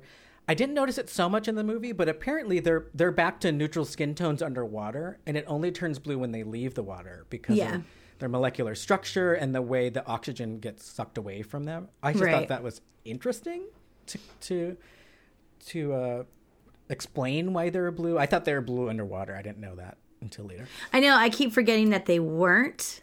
For some reason, it doesn't translate in my brain that like they were at some point weren't. But I remember that as soon as you mention it or whatever, I'm like, oh yeah, of course. But like, it just they were just Avatar the whole time for me. but the main guy was so All cool, and he didn't change blue ever because he's the only. What is he? Mutant. What? Mutant. A, a god to some, depending on your point of view. And I loved how they tied it into the Mexican culture and also like the colonization colonization of Spain into Mexico and how they were sort of pushed out because that created those parallels between Wakanda and uh, Talokan, the underwater city, because remember the Wakandans had their technology and the vibranium. And then when they saw the rest of Africa being put into slavery and everything happened, they shut themselves off from the world and kept it all to themselves. Whereas the Talokan people, they ran. They ran from it. And when uh, Namor saw what was happening on the land to his people, he also didn't decide to save them. He retreated back into the ocean, which, if you remember back to Black Panther 1, Killmonger's whole story arc was he grew up in Oakland and then found out about his people and was upset that they didn't save him and the people who were being oppressed outside of Wakanda. So they have all these similarities, and I just Yeah. think that is so cool and, and better than the comic source, which would have just been Atlantis, which is already done with Aquaman, would have been repetitive. So I think they took the the right route. And then also when I was in Mexico over the summer, we went to see some of these these Mayan structures, and we also looked at some of the uh, things where these gods, the winged serpent god that this mythology is based off of. And I remember telling Jerry, I was like, "Oh my god, they're creating this new." Uh, they're updating the character of this guy named the Submariner. I was explaining it to him, and then when I finally saw the movie, it just all connected. And I was like, oh my god, that's so cool. This now feels real. Like it feels grounded. I like that. I like that. so yeah, overall, I'm very excited to go see it again, which is good because I did not come out of there knowing that I cared to see it again. It really, and this is another thing. I don't think they usually flip that hard for me. I like like it a little bit more, a little bit less, but I went from like a three to like a nine. Wow. so you needed to marinate in it. Yeah. You know what that was for me was turning red. Oh, The cute. The more I sat with it, the more I realized how important it was. Right, and right. good. Yep. Wow, Sweet. Wow, wow. I do have one one more note. Um, just of a new cast member or a new character that we're going to see on Disney Plus. So they introduced Riri Williams, who is Ironheart in the comics, who takes on sort of the moniker of Iron Man, and she has her own spin-off series soon. I've seen a lot of fan feedback that they felt like that was, if anything, the most forced corporate synergy thing because the character didn't necessarily need to be in it, Right. But they needed to plant the seed before the spin-off. Uh, although I did think she served as a as just like a friendly peer to Shuri while she was grieving and and trying to be a normal young woman. I also like that she But, was the um, tie between like the Americans finding vibranium or whatever. Like yeah, I like that it was yeah, someone that wasn't some sort trying of- to do bad and they were just like a cult. Like I liked her story for that part, but the rest I was like, "Oh yeah, she's still here." yeah, totally. Uh, she was, I got to say, the actress was mentored by Robert Downey Jr. So he met with her to give her tips of how to carry on the Iron Man legacy. So I love how these actors like they take it so seriously, and he's not even really in the movies anymore. and He Right. took the time to do that. So we'll see more when that Ironheart movie comes out. I don't know who's going to be in it. I hope we see some of the Dora Milaje, Milaje show up here and there and maybe help and because they showed up in um, Winter Soldier, Fa- Falcon and Win- Winter Soldier. yeah, I like when you get the other characters kind of popping in around on other series. You're like, "Oh, okay, good. They're getting some more airtime." So cool. I like them a lot. uh, so I'm gonna watch it again. It sounds like you're gonna watch it again. Yeah, I'm excited. Everyone, if you haven't already seen it, definitely worth a watch. Definitely worth a watch in the movie theater. Also, that's a big. It's one of those really beautiful films that is worth getting that quality in, even if you have a really cool entertainment system at home. Plus, like the audience the- was so fun during this film too. Yeah. Yeah. and it was like the opposite of what we usually say. It was the lack of sound that hit me by being in a big crowd. Yeah. a packed theater. When you said you could hear a pin drop because it's so emotional. It was what? yes. Oh my god. at the beginning and the end. Like when the end credits rolled, it was just like dead silence. Mm-hmm. And the Rihanna song playing and just like absorbing what you just experienced. it's like, oh my God. Ah, okay. Yeah, it was definitely a journey for sure. Oh my gosh. Um, but outside of the movie theaters, there's also some extra Wakanda Forever celebrations going on in DCA. So just like other things that we've seen in the past that are um, Marvel related, we have a new character showing up in California Adventures Avenger Campus. Avengers Campus. I'm getting the plurals wrong. California Adventure Avengers Campus. There we go. There you go. Um, and the new Black Panther is out there, so um, you get to meet her in the park now, and um, she also goes up on the top with all the different Marvel characters, and you could see her up there. Ah, that's cool. Yeah, yeah, it's really cool. Um, and they have this whole area going on uh, in the Hyperion Garden area and the Hollywood backlot. Um, so it's a Wakanda Forever celebration, they're calling it. And it's basically like just an area that's dedicated to this film, which is a big space, which is really cool. So in that um, Hyperion Garden area, you can see like a bunch of big photo ops that have like the the backdrops and the props that you could take photos with. Um, you can do meet and greets back there with different characters from the film. Uh, they have specialty food items right now, which are traditional African dishes, which is really cool. Um, and they have uh, so like you remember Indiana Jones? They, they have like the hieroglyphs that you can translate. They didn't make cards for them, but there is a lot of the Wakandan language around that area that you can translate by using something that's online. I don't think they have it on the app. They should. They should have it on the Disney Oh. app, but Maybe the Play app or something. Um, yeah, That's right. Maybe they do. Maybe I just haven't heard anybody talk about it yet. But um, that's always fun to go ahead and uh, have a little game to play. Um, and then one of the coolest things is that the new. Oh, I'm sorry. One more thing. They also have costuming set up in Stage 17, which is that huge shop in the Hollywood backlot area. They have a whole wall full of the Black Panther costuming, which I personally loved. So go take a look at that while you're there. Um, and then for the new characters, there's another new character that's out and about. His name is Mbaku, which, if you've seen the Black Love Panther him. series, you should know.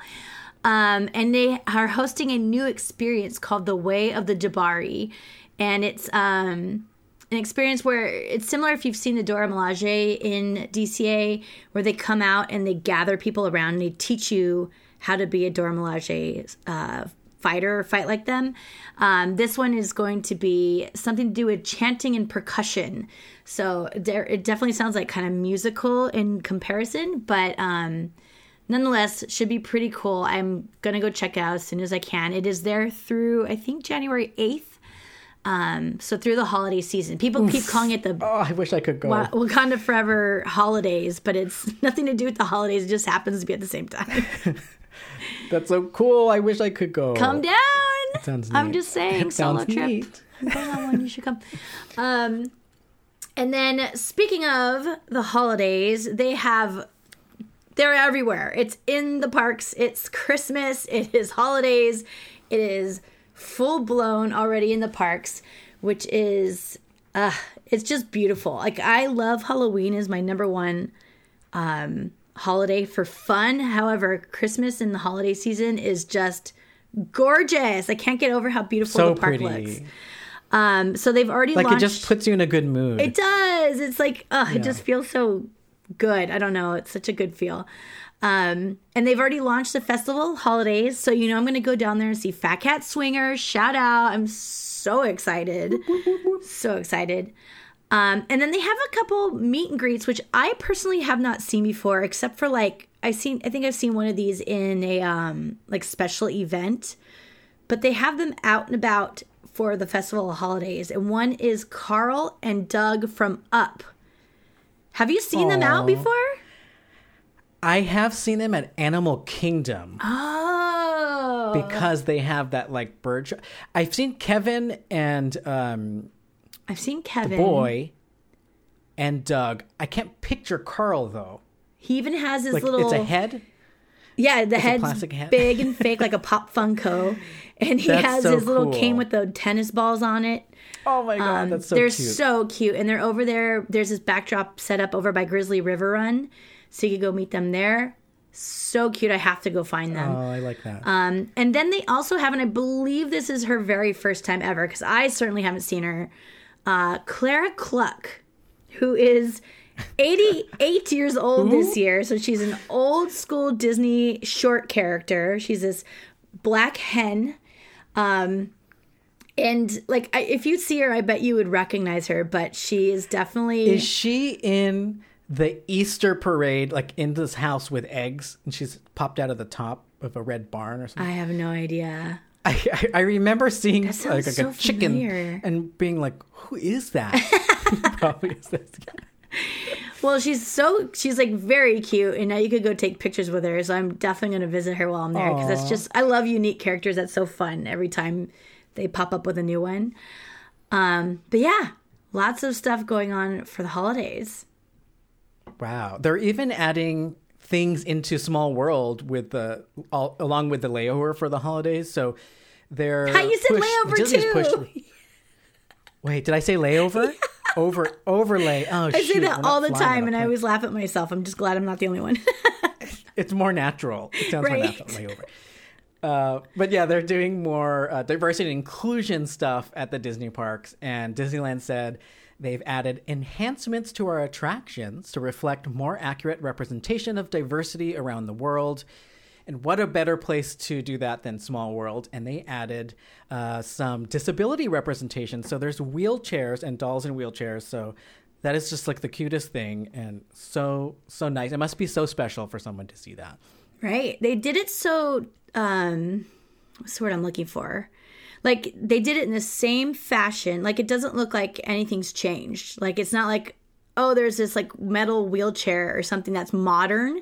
It's like this old like gold older style wheelchair that like fits that small world theme so well. And they said it's even the same doll just sitting down now instead of standing. Aww. So like they were able to um, use the same doll, which is just really really cool. Um, I love that. yeah, and then also in Small World, they're celebrating their 25th anniversary of the holiday overlay. And now you can find a bunch of hidden 25s in the ride, which is always fun to do, right? What? Yeah, see? I didn't know that. See, can you Oh, come out? cool. Can you come out though? Just Oh my goodness! And it's my pager code. It's my favorite yeah, number. you have to come out. Let's go. Such a bad influence.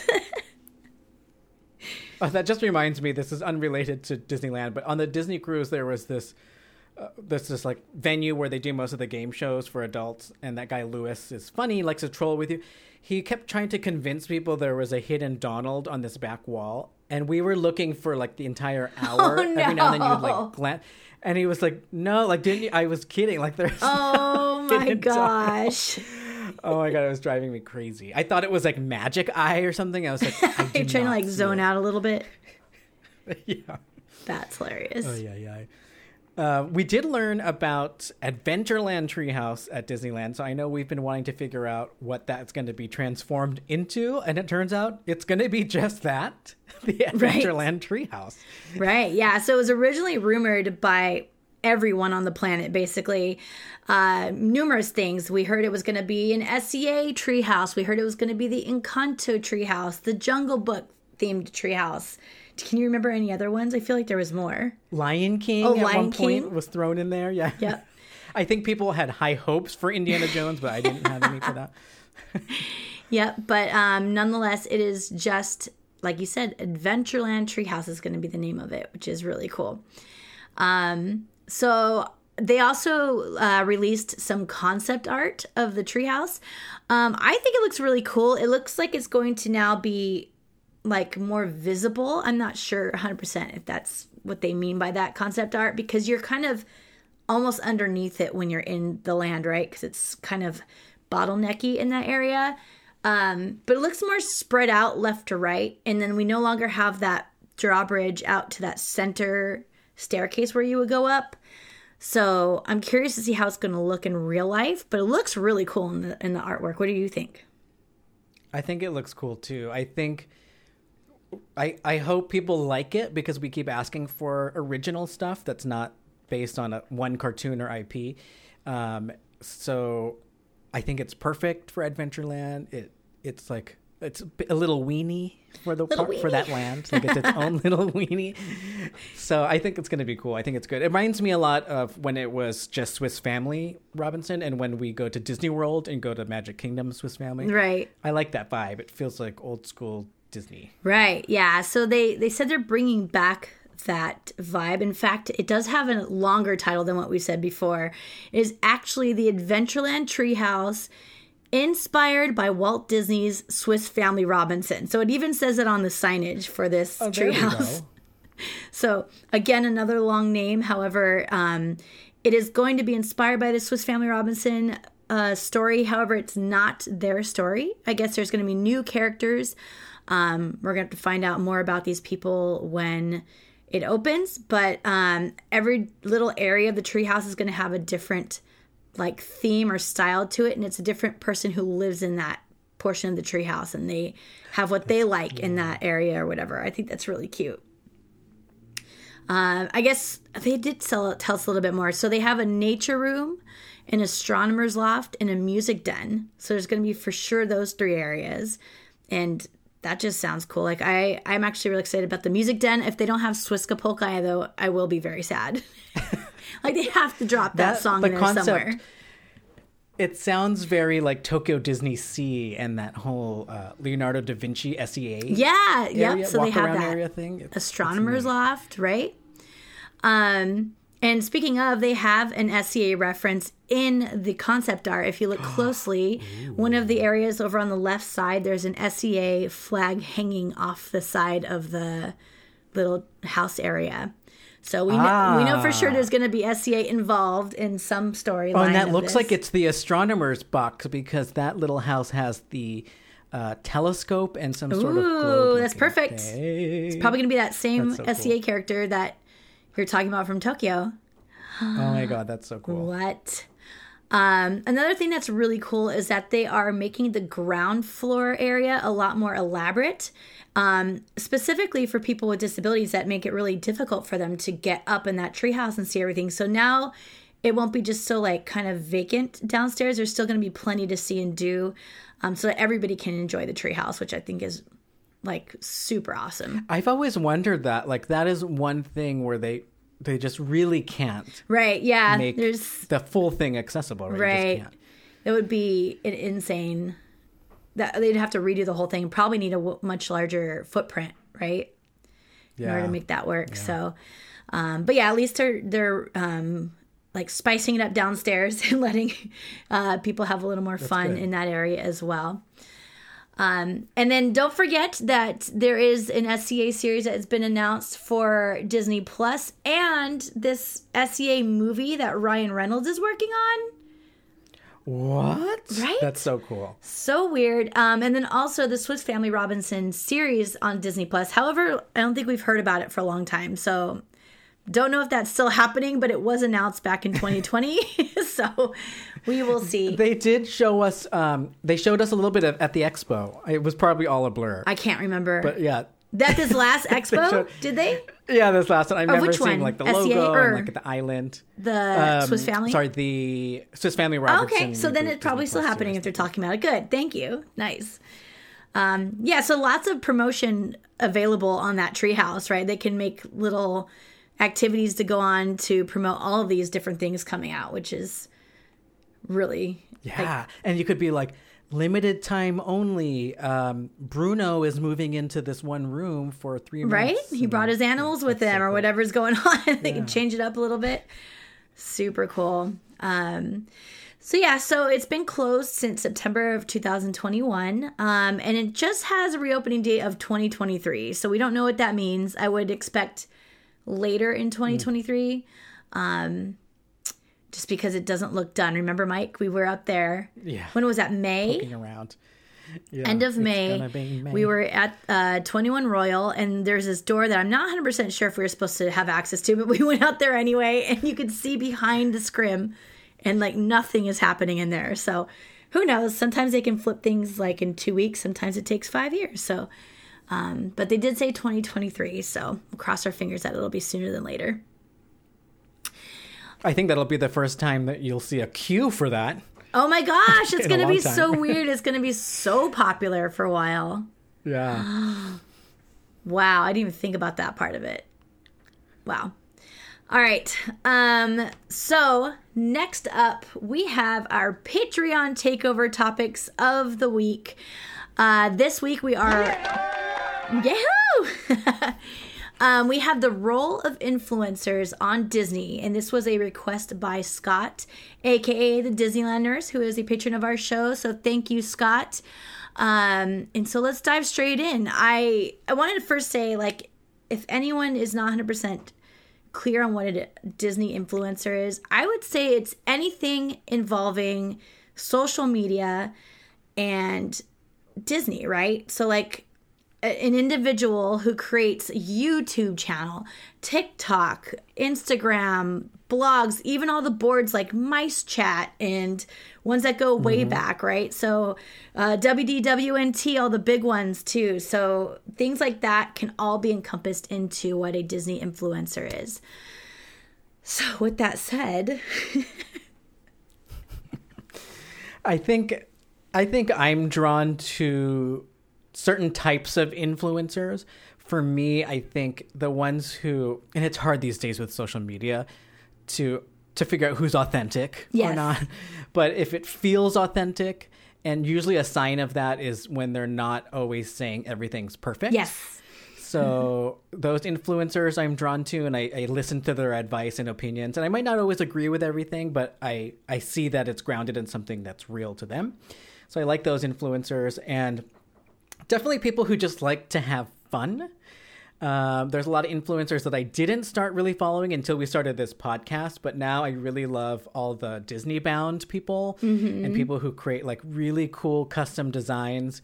Um, even before, remember, I hated non Disney merch. Right. And now I see like these incredible things that the fans are making and showing off. So those influencers I'm drawn to, and sometimes I'll get tips from them that are useful like on the spot. I was in Epcot once, was scrolling through my phone, I was probably eating, and someone said, "Did you know you can get this um, annual pass exclusive cup full of I think it was ice cream or something at this certain place in Epcot?" Had no idea. I walked over there and I got it. It was, Nice. like right after watching her video. So there is really value value to it for the ones that are giving tips and advice, things like that. What do you like about influencers, or who do you tend to gravitate to? Um, I like the ones who are kind of in the middle. I also agree with you on authenticity, where I try to avoid the ones who are just like, oh my God, everything is magical because they feel like they're just trying to win Disney's heart. And I'm not here for that. I want to hear what's yeah. real. So, like, if people are honest and they don't love everything and they don't hate everything either, because that's another thing I avoid, our influences are just constantly negative because then it just gets boring or annoying. so, like, Yeah. Um, like they're always trying to find something wrong. It's like that's not. Yeah, yeah. That's and also then unhealthy. speaking of, there's also um, I'm just gonna call them out like WDWNT. I do follow them like a lot. I pay attention to all their posts. However, I take them with a grain of salt because they are very well known for being extremely overdramatic. And I'm going to use an example, um, Mike, that I saw you commented on something that they posted. So they posted about a new. Um, actually, this is going to work to their advantage. So this is kind of one of those flip flop ones. But they had posted like, "Oh my God, Walt Disney World has a new street sign," and I, I remember you posted, "You're like." Maybe it's important that they have street signs different colors but then they called out they're like no this is a change from reedy creek changes. And it's like oh shoot right?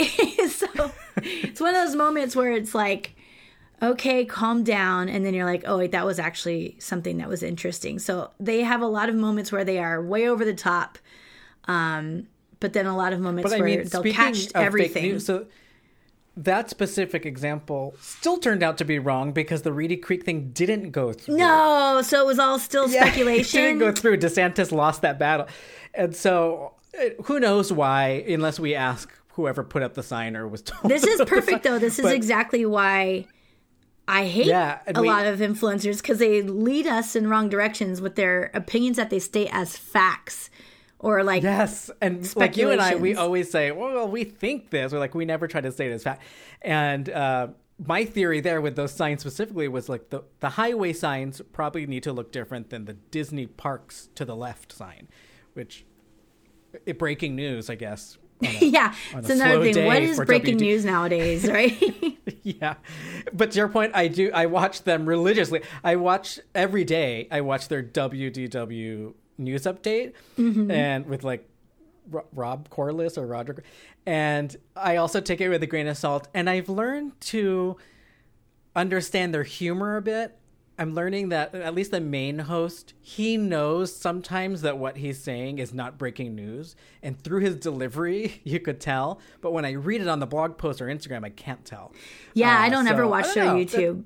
I'm not a YouTuber, yeah so you like, should check it out it's I don't get they're that part fun of it. they're fun and interesting um, and they seem to now be owning what their reputation is Ah, very and- interesting. and, rolling with it yeah Very interesting.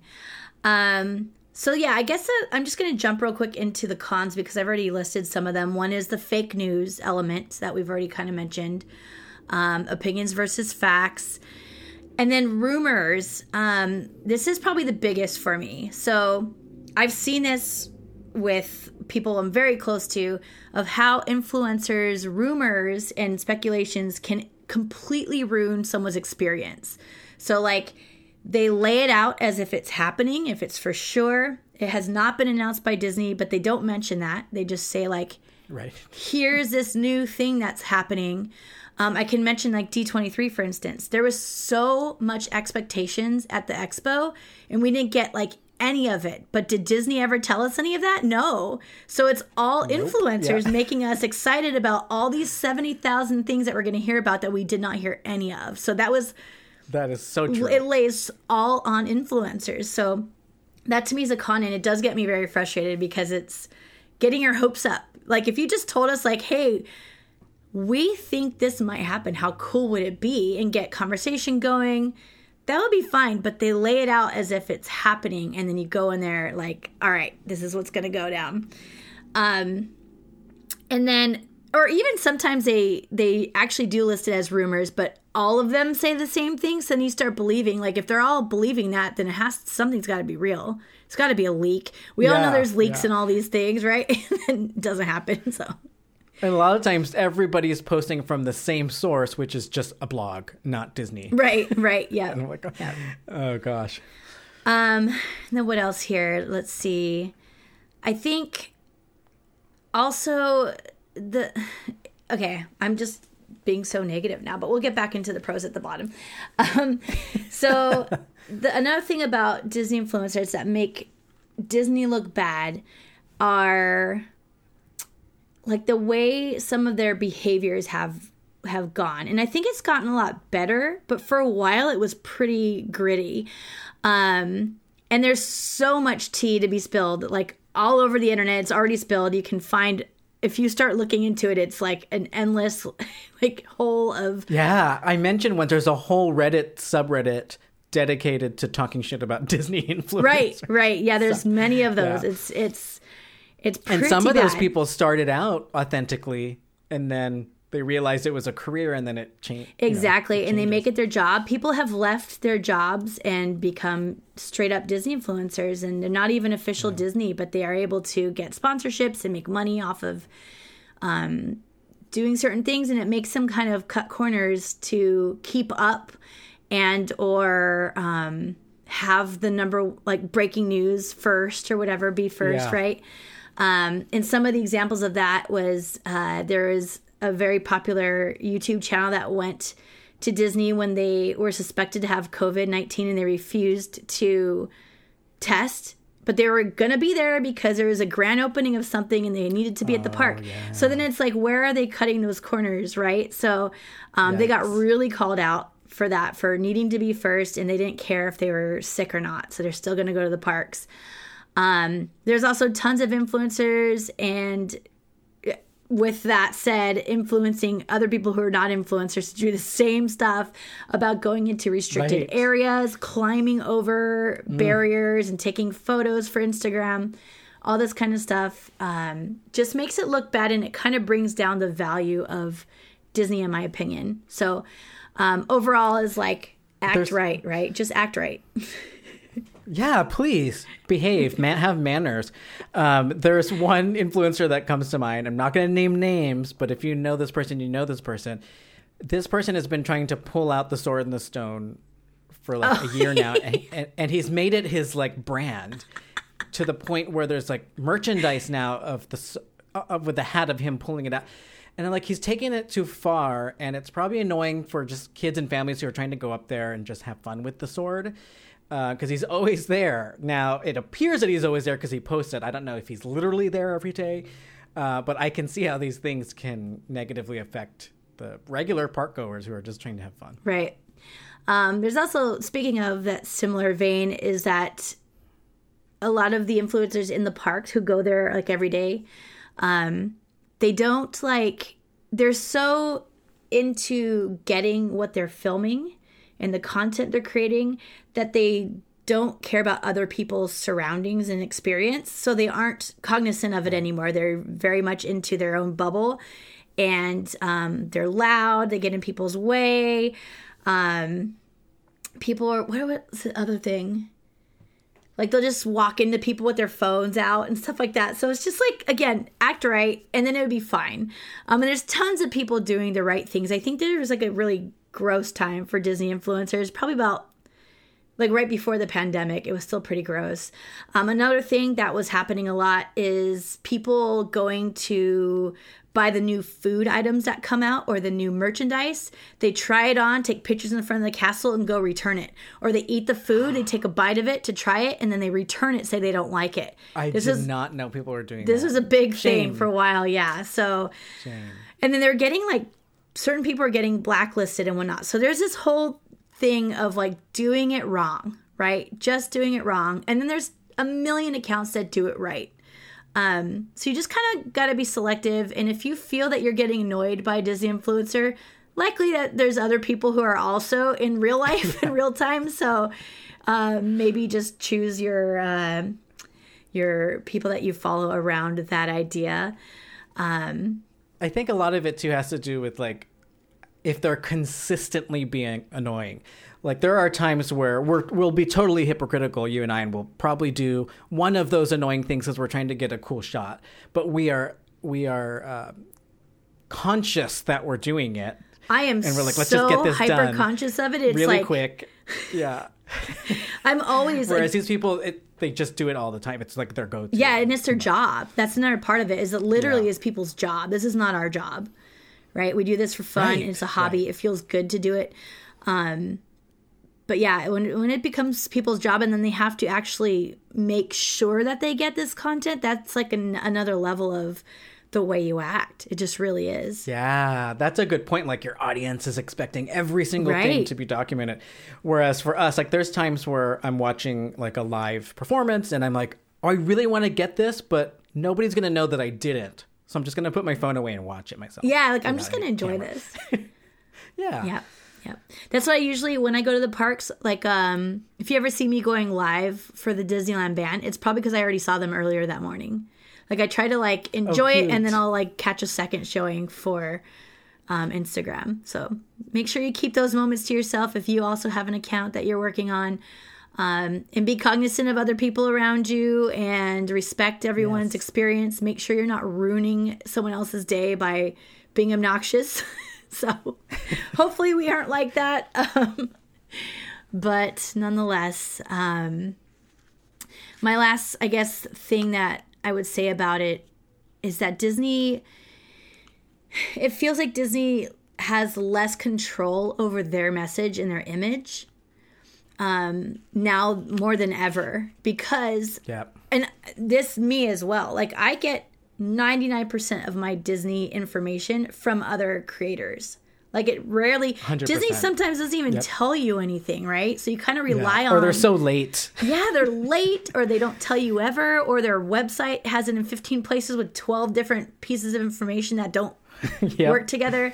So, like, influencers have helped guide me into learning so much more about the parks and what's going on and what's current and trendy and all the things, right?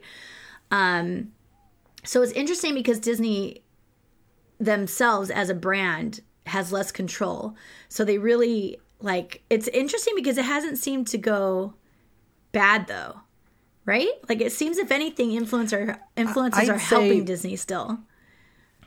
it's creating misalignment with our friend Bob Chapek. I think we talked about this on the Bob Cha- Chapek episode, Evil and Horny, which is he thinks he has control over Disney branding and Oh. everything that we experience is through his lifestyle brand algorithm.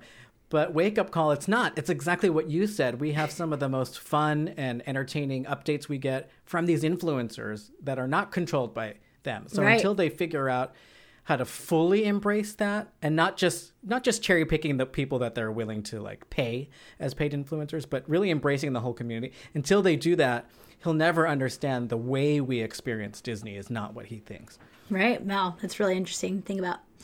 Um, and then speaking of how you mentioned cherry picking, Disney actually did start a program in 2021.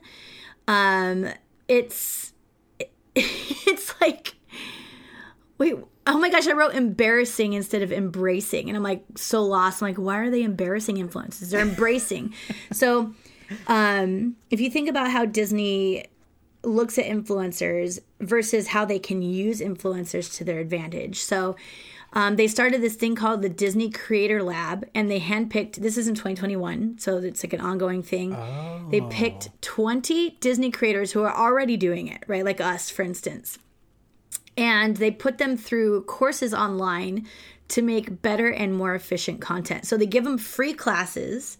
It, they're not getting paid or anything, but they're getting free information and free classes to make better content. So Disney's now taking people that like, hey, you guys are the top 20 influencers this year, and we want to make you, we want to help you make better content to help us out.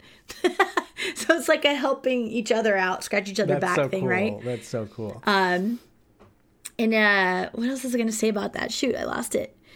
But there's other moments that you can see Disney embracing influencers and just trying to make it their own product. For instance, creators on Etsy, right? They used to make all these Minnie Mouse headbands that are just beautiful and creative and different. We used to not have that. Do you remember a time where there was not very many options of headbands? yeah. And then they started flourishing with them, right? And like making create your own headbands for a while at the Gag Factory. And they they really jumped straight into like, hey, this is like working for these people. Instead of sending cease and desist, let's make our own and make them better. So Disney Yeah. jumped in on that. And there's numerous other things that they've also kind of found out through the uh, influencer community that they should also start doing in the parks. So pretty interesting.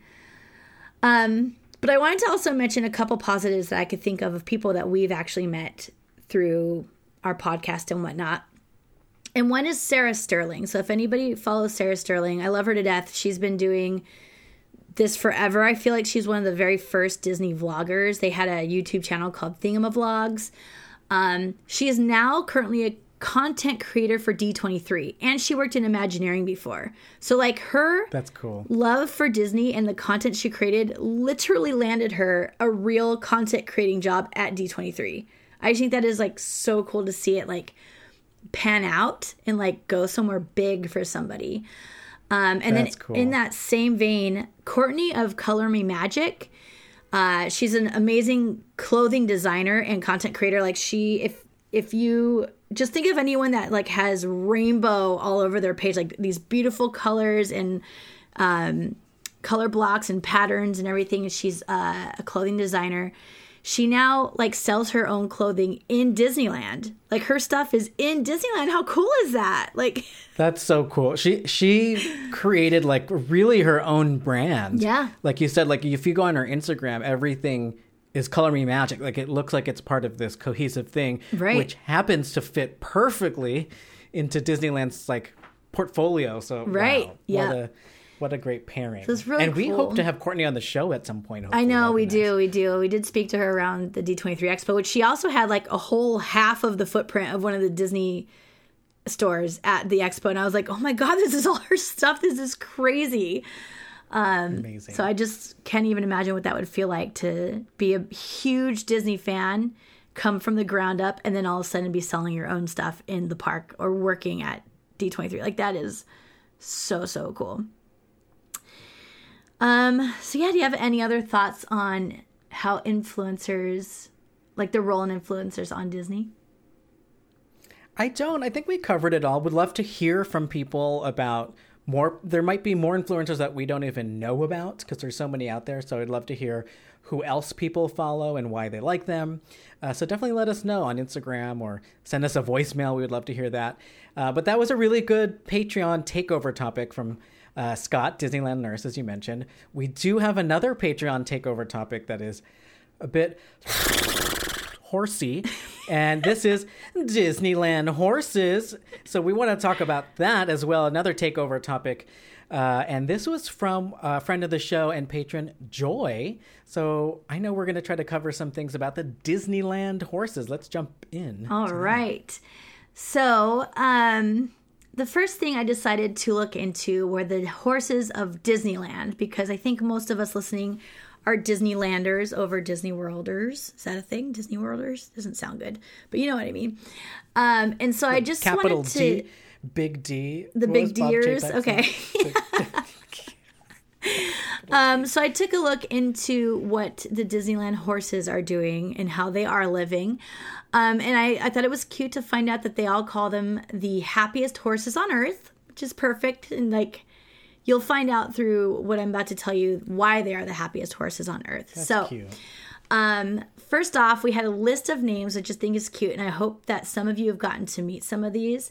So, um, if you've met either Reggie and or Brother, I've, I've definitely met them both. They had them out over on the side of the fire station for a while, right after COVID, before they had the Main Street cars. I had they had them there a lot, and I got to meet them.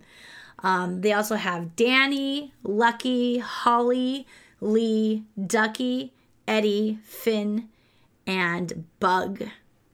So I'm not so familiar with the rest of them, but I've definitely seen some of these horses out and about at the parks, which is really cute. Um, and then through a video, I got to see that they also have some new recruits coming. So what they do is they bring them in and train them first before they enter in the parks. And they have Champ and Chip, who are brothers, and they're Clydesdale. So there's these huge, massive horses, and they're brothers, which is just adorable. Um, and they have Lily in Dublin, and then they also have Pumpkin, who is a baby horse, one and a half years, very tiny and so cute. That's so cute. Yeah, and then like you might think like how do I know these horses' names, right? It's like that seems kind of weird, Jen. Like come on. And I am a horse girl. I'm going to admit it. I like grew up Horse a girl. horse girl all day, baby. Maybe not so much anymore, but I used to love horses and I still find them fascinating and they're just beautiful. Um, so I'm not that crazy. They do have their name tags on. So this is a kind of fun thing to peek around for. What? I didn't know that. They do. So first off, if you ride on the um, horse-drawn streetcar, inside it, like when you're seated inside it, if you look up near where the um, uh, driver is, they have a giant oversized name tag of whatever horse is uh, your driver for the day, and they'll have their name up there on the name tag. So that's how I know most of their names. However, if they have them out just for meet and greets or um, doing other jobs that are not necessarily something you would sit on, like and ride down Main Street, uh, they may have their uh, name tag attached to their bridles, which is basically the straps around their face.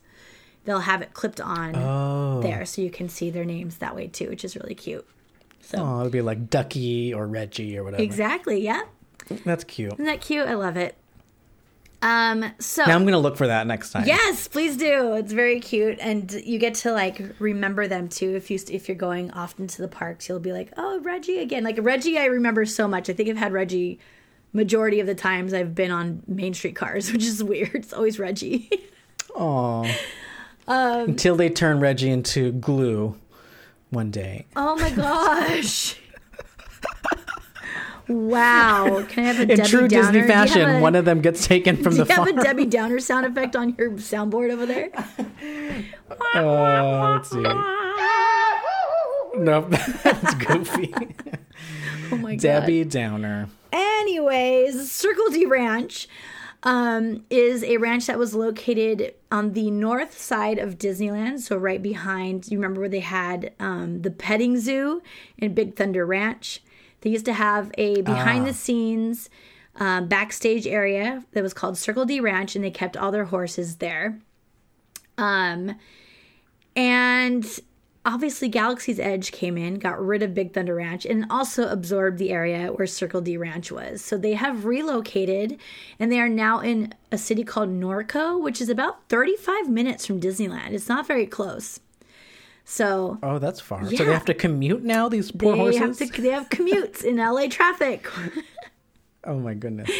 Um, and it requires round trip transport for the horses. Um, and they do transport them in trailers, but it is a welcome change because the space is huge in comparison. Um, they have a lot more space for their stalls, let alone areas to exercise and play. So I think it Oh, might be worth nice. it for the little bit of a commute. Yeah. Um, and so the ner- the new Circle D Ranch, which I think opened in 2017, if I'm not mistaken, it's kind of when they made the big changes to get ready for Galaxy's Edge. Um, it has an immaculate 20 stall barn. So in this video I watched, it's just like clean, and you never see horse stalls like just looking clean, like it looks beautiful in there. Probably because it's new, but it's like hopefully you know it's Disney. I feel like they're gonna keep up with it. Um, and let's see here, they have. Uh, outdoor spaces for the horses to roam, and also play areas and exercise areas, like I mentioned before, and of course the arenas for them to run and get trained in, right? Um, they also have a harness room, which I thought was just cool. It reminded me of like a sports locker room because they have all their stuff hanging on their Oh. walls and they're all named. So if you've ever seen like a sports game where they go in the locker room during halftime, they have all their little personal lockers and they're all with their numbers on them or their name. These horses have the same thing, and it's because I found out that the harnesses, um, the, the think like horse horse collar, it's that big thing that goes around their neck. This thing actually forms to their body, so they're unique per horse, and it's really important to keep Oh. the same one so that the horses are comfortable. Uh, so they do have to hang them specifically so that they don't get them mixed up, and it's just cute to That's see. so they have all fancy. They little- have like yeah, tailored suits. exactly right. So they take good care of them there. Um, and then let's see what else. Uh, they also have like different harnesses per occasion. So, if, for instance, they're doing a wedding, it'll be like a really beautiful, elegant white harness. Or if they are going to be the um, Sleepy Hollow uh, horse that runs down with the headless horseman, it might be a dark black one, so you can barely see it, and he looks more uh, scary or whatever. So interesting to see all the different options back there and see like how much thought is put into things like that, even with horses, which is just cool. So that's Circle D Ranch at Disneyland. Um, and then moving over to the East Coast at Disney World, they have Tri Wait, Circle. wait Oh, a minute here. Wait a minute. So the listeners don't know that I can see some of your notes, but you had a thing here for Circle D Ranch that said big balls. and I'm like, I, I forgot to Horses move that up. I meant to move that up before the harness room.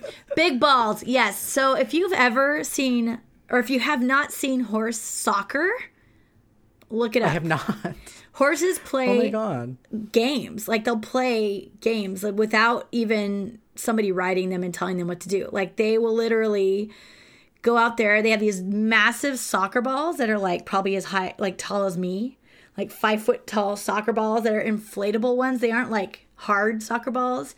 And they go and they kick them around and like play out in the area What? with them. That's cute. Yeah. It's like actually playtime. Thank you.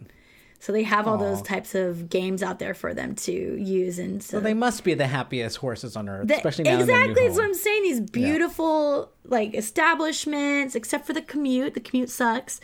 Um, but yeah, they have all this fun stuff to do, and I'll even tell you a little bit more after I'm done with this next section that makes them even more the happiest horses on earth. But let's go over back over to Disney World. They have Tri Circle Horse D Ranch at the Disney um, at Fort Wilderness, Disney's Fort Wilderness. So now this one has been open since 1970, and I forgot to mention Circle D Ranch opened before Disneyland even opened because they already had to get the horses there and train them and ready for opening day, right? So Circle D Ranch has been open since 1955. Um, however, of course, Fort Wilderness and Disney World opened in 1970, which is also a year before Disney World opened, right? Magic Kingdom in 1971. Um, also to train them and get them ready to go. They did add a new addition in 2020, which now has two locations at Fort Wilderness. So they have just expanded their space for these horses to live in and play and all the things, right?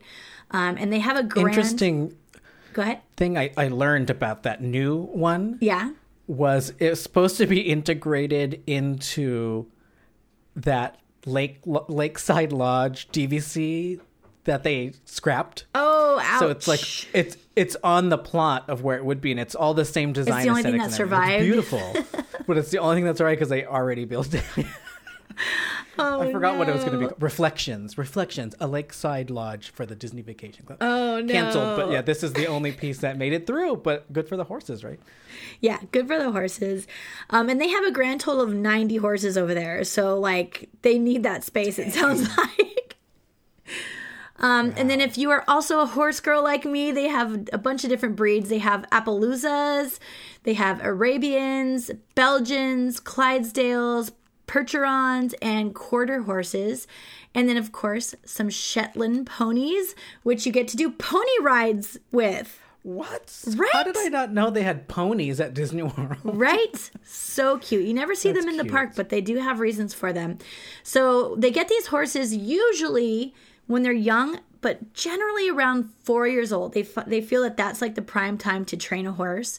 So they have them at four. And then after five or six years of service, they adopt them out. And they have a rigorous adoption like policy where they have to like like they interview just like a baby they would like in real life right like they make sure that they're giving these horses to good homes which i just thought was really sweet That's Um, really good to know because I'm I'm assuming animal lovers who go to Disney for the first or second time they they worry about the welfare of these horses. So that's right nice were you there with me that day when that horse was like foaming at the mouth and i was like freaking Yes, out I can't. I it was the first thing I thought of when you changed to this uh, segment. oh my gosh like, oh my i forgot was like, about I that till remember right now had a name? And it was so hot scary. that day, and I was like, ah! I was like freaking out. My horse girl was like, ah.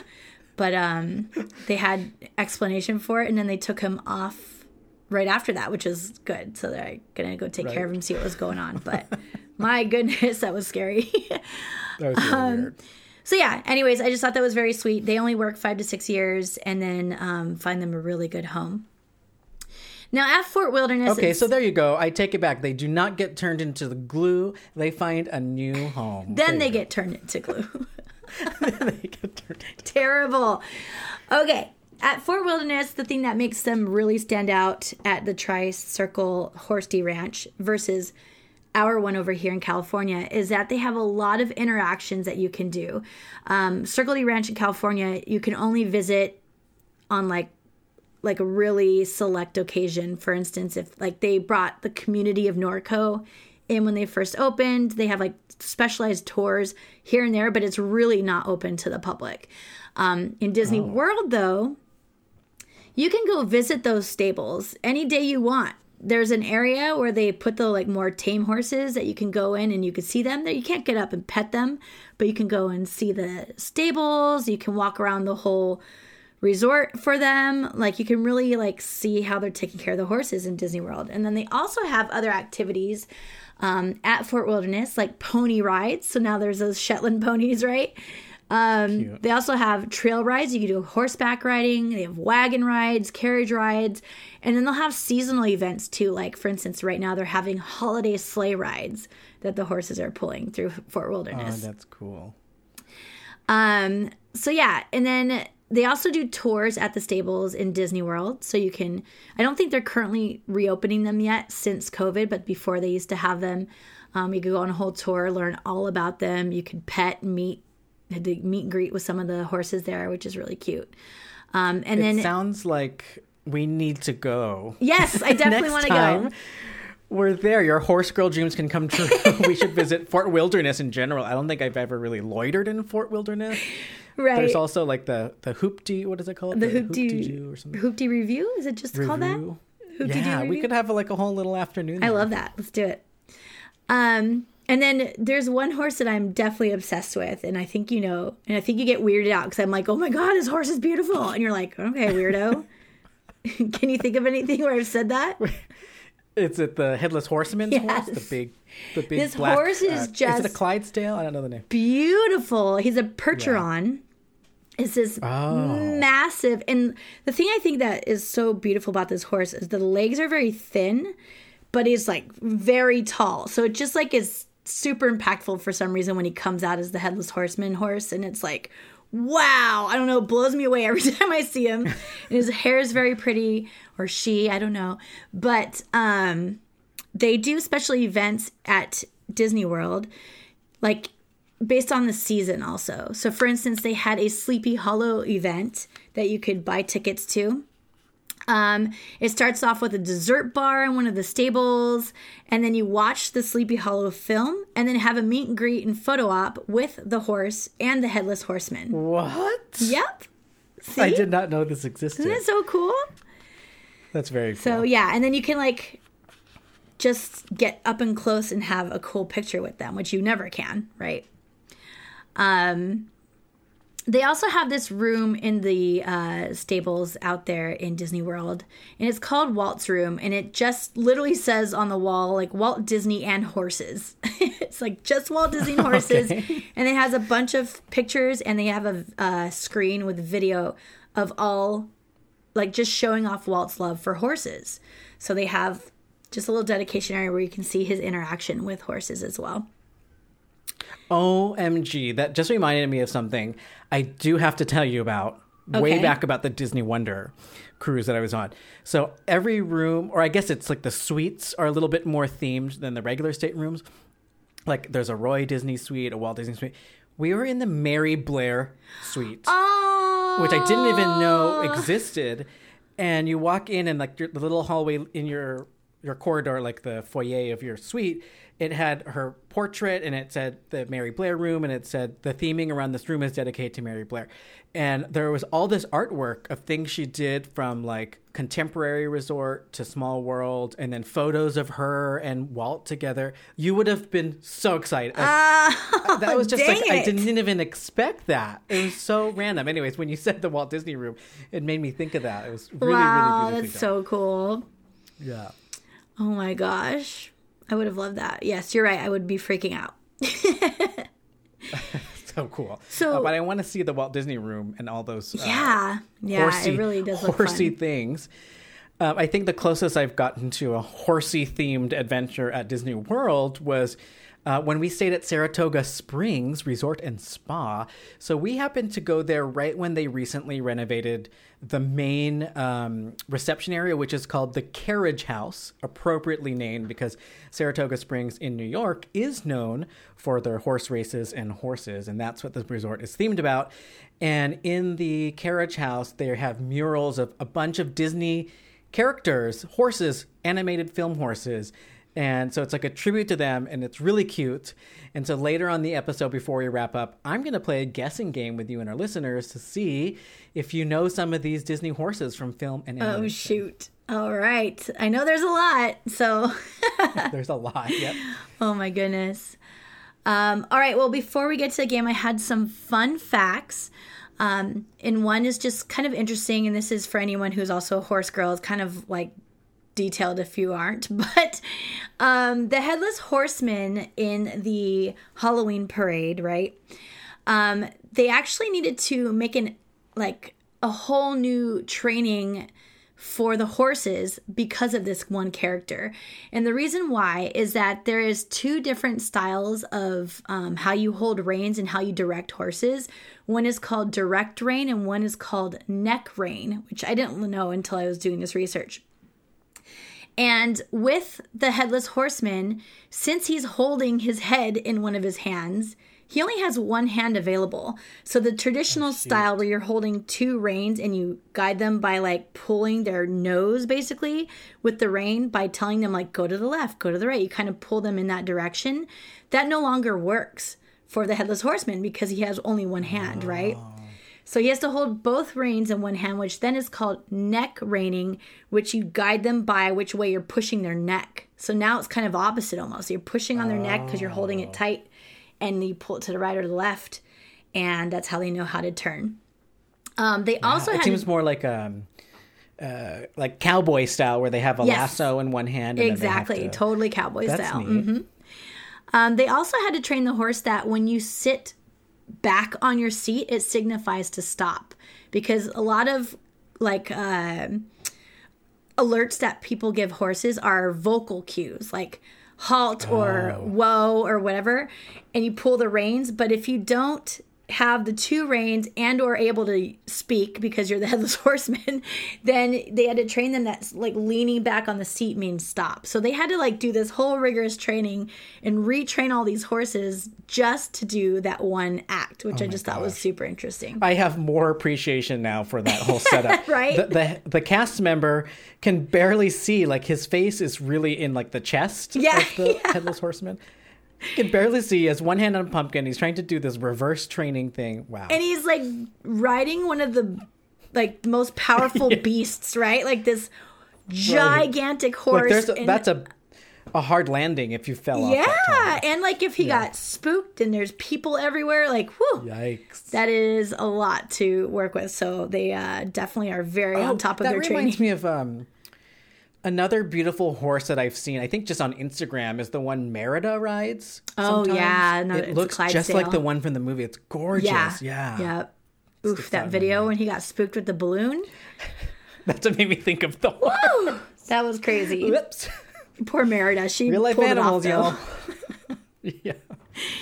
Um, all right, some other fun facts. There used to be a petting zoo, if any of you remember, over at Big Thunder Ranch in Disneyland, and they would have horses there in stables that you could go and meet and greet back in the day. Unfortunately, we do not have that anymore, but um, just kind of fun to remember those times when you had them there. It's too bad there isn't um like an Easter egg that I know of at Galaxy's Edge to that stuff. That's true. I feel like there should be. Right? It seems like Ooh, they now I'm gonna have to dig into that one. Next that would rabbit be cute hole. if they had something. Um, another fun fact and or tip is to never walk down the middle of the tracks on Main Street. Do you know why? I'm going to assume that's right where their shit lands. All their shit just lands in that one spot because they always walk down the middle of the tracks. So yeah, avoid that if you can. Um, and then other rides, I just thought it'd be fun to remember some of the rides that they used animals such as mules and or horses in the past at Disneyland. Um, Mules. What'd you say? Mules. Mules, That's just a funny right? You're like, I, who just, says I thought that was a funny word. Mules. Um, so they had the Main Street, uh, Main Street horse-drawn surreys back in the day, which I don't know if they had those in our lifetime or not.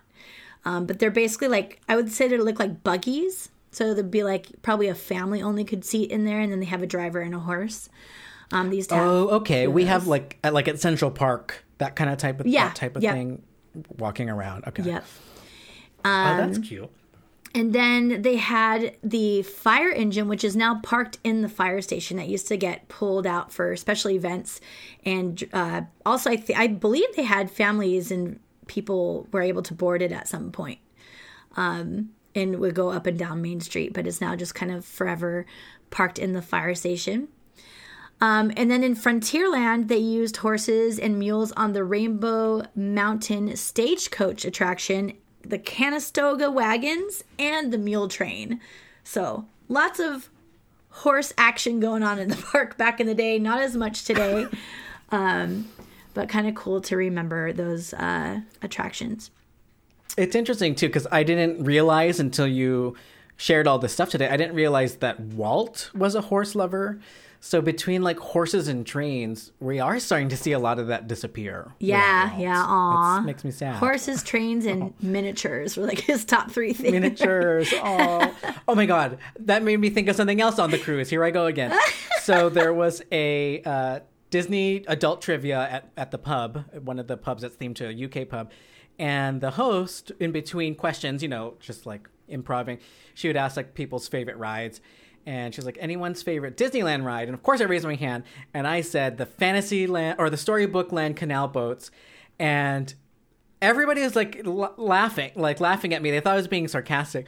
And then she said later on, like, what are people's least favorite attractions? And some very rude person raised her hand and said, Storybook Land Wow. Canal Boats. And then I love it because she came back to me, the host, and said, Well, let's go back to this person. Like, why do you love it? And I said, it be- It's because it reminds me of Walt, because it has miniatures and it's something like you could see him in a photo, like sitting on the boat riding with you. And so I hope I changed people's mind. You're like, take that sucker. Walt liked it. yeah, come on. If I love really that's always like, Walt, a really like it. good like burn for Disneyholics is like, well, Walt liked Yeah. it. Oh. Boom. Yikes. Um, and then the last fun fact I have about horses, which is going back to why they are the happiest horses on earth, they work between two and two and a half hours each day, and that's it. And only three days per week. Oh. And all horses also have two weeks of vacation per year.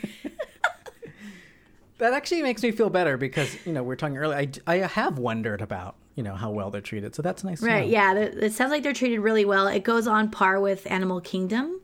Um, they treat the animals very well in comparison to other facilities and zoos and whatnot. Um, and it really sounds like like when you hear that Disney World has 90 horses, you might be like, "What for?" And it's oh, because they like rotate them out so much that they don't want to overwork these horses. Thought that was very very cool. So yeah, um, another fun thing that you can do is follow along. There's a Horses of Disneyland Instagram. It's not super cracking, but they have some really cool photos because they do take them out in the park before they open, and they'll get photos of them in front of the castle or in front of the whatever special thing is going on in town square, like the pumpkin or the tree. And it's before anybody's Oh, in the park, so it's just empty, and this like horse standing there, or like the horse and their trainer takes them out and gets them walking around. So I thought that was adorable too. Oh, that's cute. So Reggie and Lucky and Ducky, they are now Disney influencers They are. on they are. Instagram. I love it. Full circle. I love it. Well, are you ready for a horsey guessing game? I am. Let's let's do it. I'm not gonna know any Okay, of these so- answers. Horse girl, come on. These are all very hard, and I will be impressed if anybody knows more than just a few of these. Some of them you'll when you hear the name, it'll stand out. So I've collected a handful of horses from both Disney movies, live action and animated films, and I'm going to tell you the horse's name, the character name, and see if that can trigger or ring a bell with you and you know what movie it's from, or at least what other characters they it. are associated with. So I'm going to start with what I think is an easy one. Maximus. Maximus the horse. Maximus is from. Yes, I know him. I know him. He is from. Oh my gosh, hold on. He's from. It's like one of the classic ones, right? Or Renaissance? It is it is now. Nope, not Renaissance. Is it a little before? bit newer. Oh, it's newer? Maximus? A little bit new. Yeah, Shoot. a little bit newer. And what's what I love about this character, it the the animators said they did create his mannerisms to be like a dog. Yes. So he does act like a dog. He's like gray, right? Uh-huh, like white, dirty white, yeah. light gray. I totally picture him and I can't remember which which one he's from. What is it? Tell me. Tangled. Dang it. I kept thinking Brave and I'm like, no, it's that Clydesdale. yeah. It's like the same Yeah, time. it was around that time. Yeah. That Tangled was the first CG princess, and uh, they had to, of course, add a horse, just like all the other princesses had things like that. Um, so, okay, this one. So many people are screaming right now. I know it. Right. Maximus to me, I think, was the only easy one, so it just gets oh harder no! from here. All right. Okay. so there's a horse. It's like a dark black horse. It has like a stripe on its nose. It has kind of scary green eyes. And the name is Khan. K H A N. Is it not Just from a little bit of a hint. A little bit of a hint. Yes, it is from Mulan. I didn't even remember the horse at all. uh, yeah, there's a horse named Khan, and uh, has even like white, like stocking type things, so that he matches like those weird European uh, costumes that they had from like the villains. Right. Very cool. Um, this one is a little bit of a trick question. Abu. Oh, Aladdin, because he's he turns into a horse for Prince he Ali. Yeah, he turned into a horse. Genie turned him into a horse at one time. He also turned him into a camel and an elephant, if you remember. A whole like, bunch of things, yeah. through, uh, really quick. Uh, they did design him to look a little bit aristocratic so that it had some of the colors of the magic carpet, but also looked like something you might find on the King Arthur's carousel, which I thought was How pretty cool. cute. That's very cute. Um, Angus.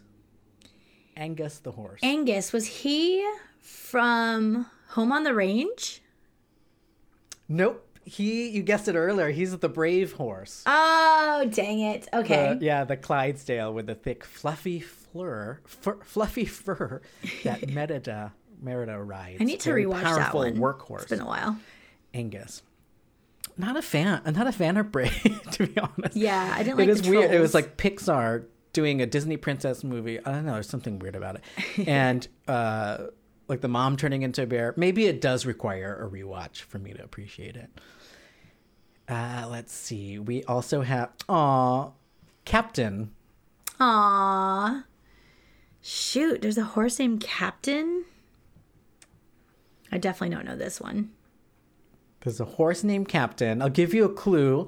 Who else is named Captain that we know? That we know? Your dog? Yeah, that we know, and it's in my room. Yeah. Okay, your dog. Captain the dog. And this is a movie about dogs. Bolt. 101 Dalmatians. Oh, there's a horse Captain in is. Yeah, you know, toward the end where they go to that farm and the barn and there's all those animals helping. Oh, right. Captain is in there and he's one of the horses, and there's like Sergeant Tibbs, who's the cat, and Colonel, the sheepdog, um, and then this horse. They're That's supposed to be former military animals that have retired at this farm. Aw. That's the story, which I didn't know until I did this research. Very cute. Uh, let's see, we have. This is a very cool name, Cyril Proudbottom. Oh my gosh, no idea. Harry Potter, but it's not. Cyril Proudbottom is a horse from The Adventures of Mr. Toad in Wind in the Willows. Aww. And I think it's I don't know if if it talks, it actually might because it wears clothes and stands up on two feet. So maybe it's anthropomorphic. Is that the word we learned before? Anthropomorphic. Because it wears yeah. disguises. Very, very strange. Uh, Achilles. Do you know who Achilles is?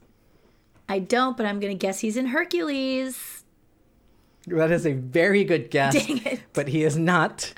He is the horse of Captain Phoebus in Hunchback of Notre Dame. Ah, That was my second guess. very- Darn it. regal, regal horse, Achilles. I, I th- probably would have thought Hercules too. Yeah, going with the Greek. Uh, oh, this one's cute. Um, let's see. How do I do this without giving away the twist? Okay. So I'm just going to say it. Major, Jacques, and Gus. Cinderella. Major, Jacques, and Gus. Cinderella! Oh, because the little mice turn into horses. Oh, that's right. Uh, yeah, the fairy godmother allows them to be the horses that pull Aw. the pumpkin carriage. And so I actually don't I didn't know the mice's name except for Gus. He's so cute. Gus Gus. and Jack. Isn't there like, Jack. Jack also or something? Jacques. Jacques. Yeah, French. Jacques. So they are also horses. Okay, there's also a pair of horses known as Patrick and Buck from an animated film. Shoot, I don't know. You guessed this earlier. Home on the range. actually Home on the range and we just recently rewatched it i still don't even remember these horses I knew there was But horses that I was gonna that were probably gonna pop up. So I was like, okay, Home on the Range is gonna be there somewhere. right it has to be uh, there is a animated horse in a predominantly live action film named destiny Mary Poppins. oh another good guess but that's how hard this game is today enchanted Aww, that's cute. So yeah, they have a horse back in the animated world named Destiny. It's actually really pretty. It's giving me like She-Ra vibes, like long pretty Whoa. hair. You know the horse. I think She-Ra had like a Pegasus or something like that. Oh Um, yes, yes. like really, really pretty like '80s look. And then we also have Philippe. Yes. He's actually quite popular. Yes. Hold on. Wait, I'm thinking of Prince Philip now. Philippe is shoot. No, I'm not gonna know this either. I don't know. So I will say Philippe is is such a good horse, family member, pet. Uh, helps save someone who's been kidnapped, and Oh, Belle. Uh, Beauty and the Beast. Beauty and the Beast. Beauty and the Beast. He's that horse. Aw. Aw, what a sweet horse. So cute. Philippe, also a French name there, and Samson. Do you know Samson? I do. Do I know what movie he's in? However, shoot, Samson. Samson. He looks a lot like some of the carousel horses at Disneyland. I'm gonna guess that he's in something recent, like Frozen or something like that. Yikes. Nope. Sleeping Beauty. Oh, He's God. one of the OG one of the OG carousel horses. I, I wouldn't have known the name if I wasn't reading Yeah, this. Samson. Samson. Samson sounds too like uh, like I don't know, like like cute or silly versus like because Sleepy Beauty was like so pretty, right? The whole film, like regal. Samson. Yes, yes. Samson has like Samson to me sounds like he'd be like the funny horse, right? It does sound like it would be a funny horse. Yeah, it doesn't even talk or anything. yeah. Uh, these names I did not know. There's three horses in Frozen. I'm just going to say because you mentioned Frozen. Kjekk, Nock, and Sitron. I think I'm saying their names right. Definitely not know that. Did not know who those people were. Um, this is from a live action movie franchise and book series. I just didn't know there were names. So Merrylegs and Ginger. Huh. Does that ring a No, bell? No, not at all. Um, and the third horse from that movie is going to give away the title Black Beauty. Oh, jeez.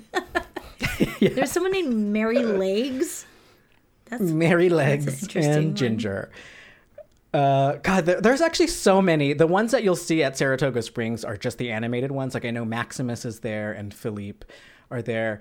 Uh, there's one more that is probably easier than even the first one I, I told you. So please, let's hope you get this one Oh my right. At least our listeners do. no, so much pressure. Bullseye. Bullseye. Bullseye? He's from Inside Out.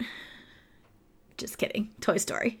oh, oh my god, my stomach dropped. I'm like, come on, that's an easy one. yep, that's Woody's horse uh, uh, in Toy Story. so, That's cute. He's like a toy, like a floppy toy horse too. He's so cute. yeah, that's a cute horse. Gosh, what a way to wrap up this episode with a very challenging guessing game. The hardest did- one ever. we did two very hard that's very even for me we had two takeovers in this episode we talked about influencers we talked about horses and then of course the experience the cinematic experience that is black panther wakanda forever um, and i hope people also had some fun listening to those tips about the disney wonder it's a very jam-packed episode today Yes. So thank you all for listening, and we hope you enjoyed episode 111 of the Disneyholics Show. follow us on social media at the disneyholics And if you'd like to get in touch with us, send us a message on Instagram or email us at fanmail at thedisneyholics.com. Okay, bye. bye Oh, a cowboy needs a horse, needs a horse, needs a horse, and he's gotta have a rope, have a rope, have a rope, and he ought to have a song, have a song, have a song, if he wants to keep riding. Now a cowboy needs a hat, needs a hat, needs a hat, and a pair of fancy boots, fancy boots, fancy boots, and a set of shiny spurs, shiny spurs, shiny spurs, if he wants to keep riding. Oh, the fence is long and the sun is hot, and the good Lord knows that a cowboy's gotta keep riding, riding along. So he gets himself a horse and a rope and a song, and he finds himself a hat, fancy boots, shiny spurs, and there's nothing more he needs or can have or can get if he wants to keep riding, riding along. Spurs, shiny spurs, fancy boots, sings a western song. Rope, and a horse, if he wants to keep riding, riding.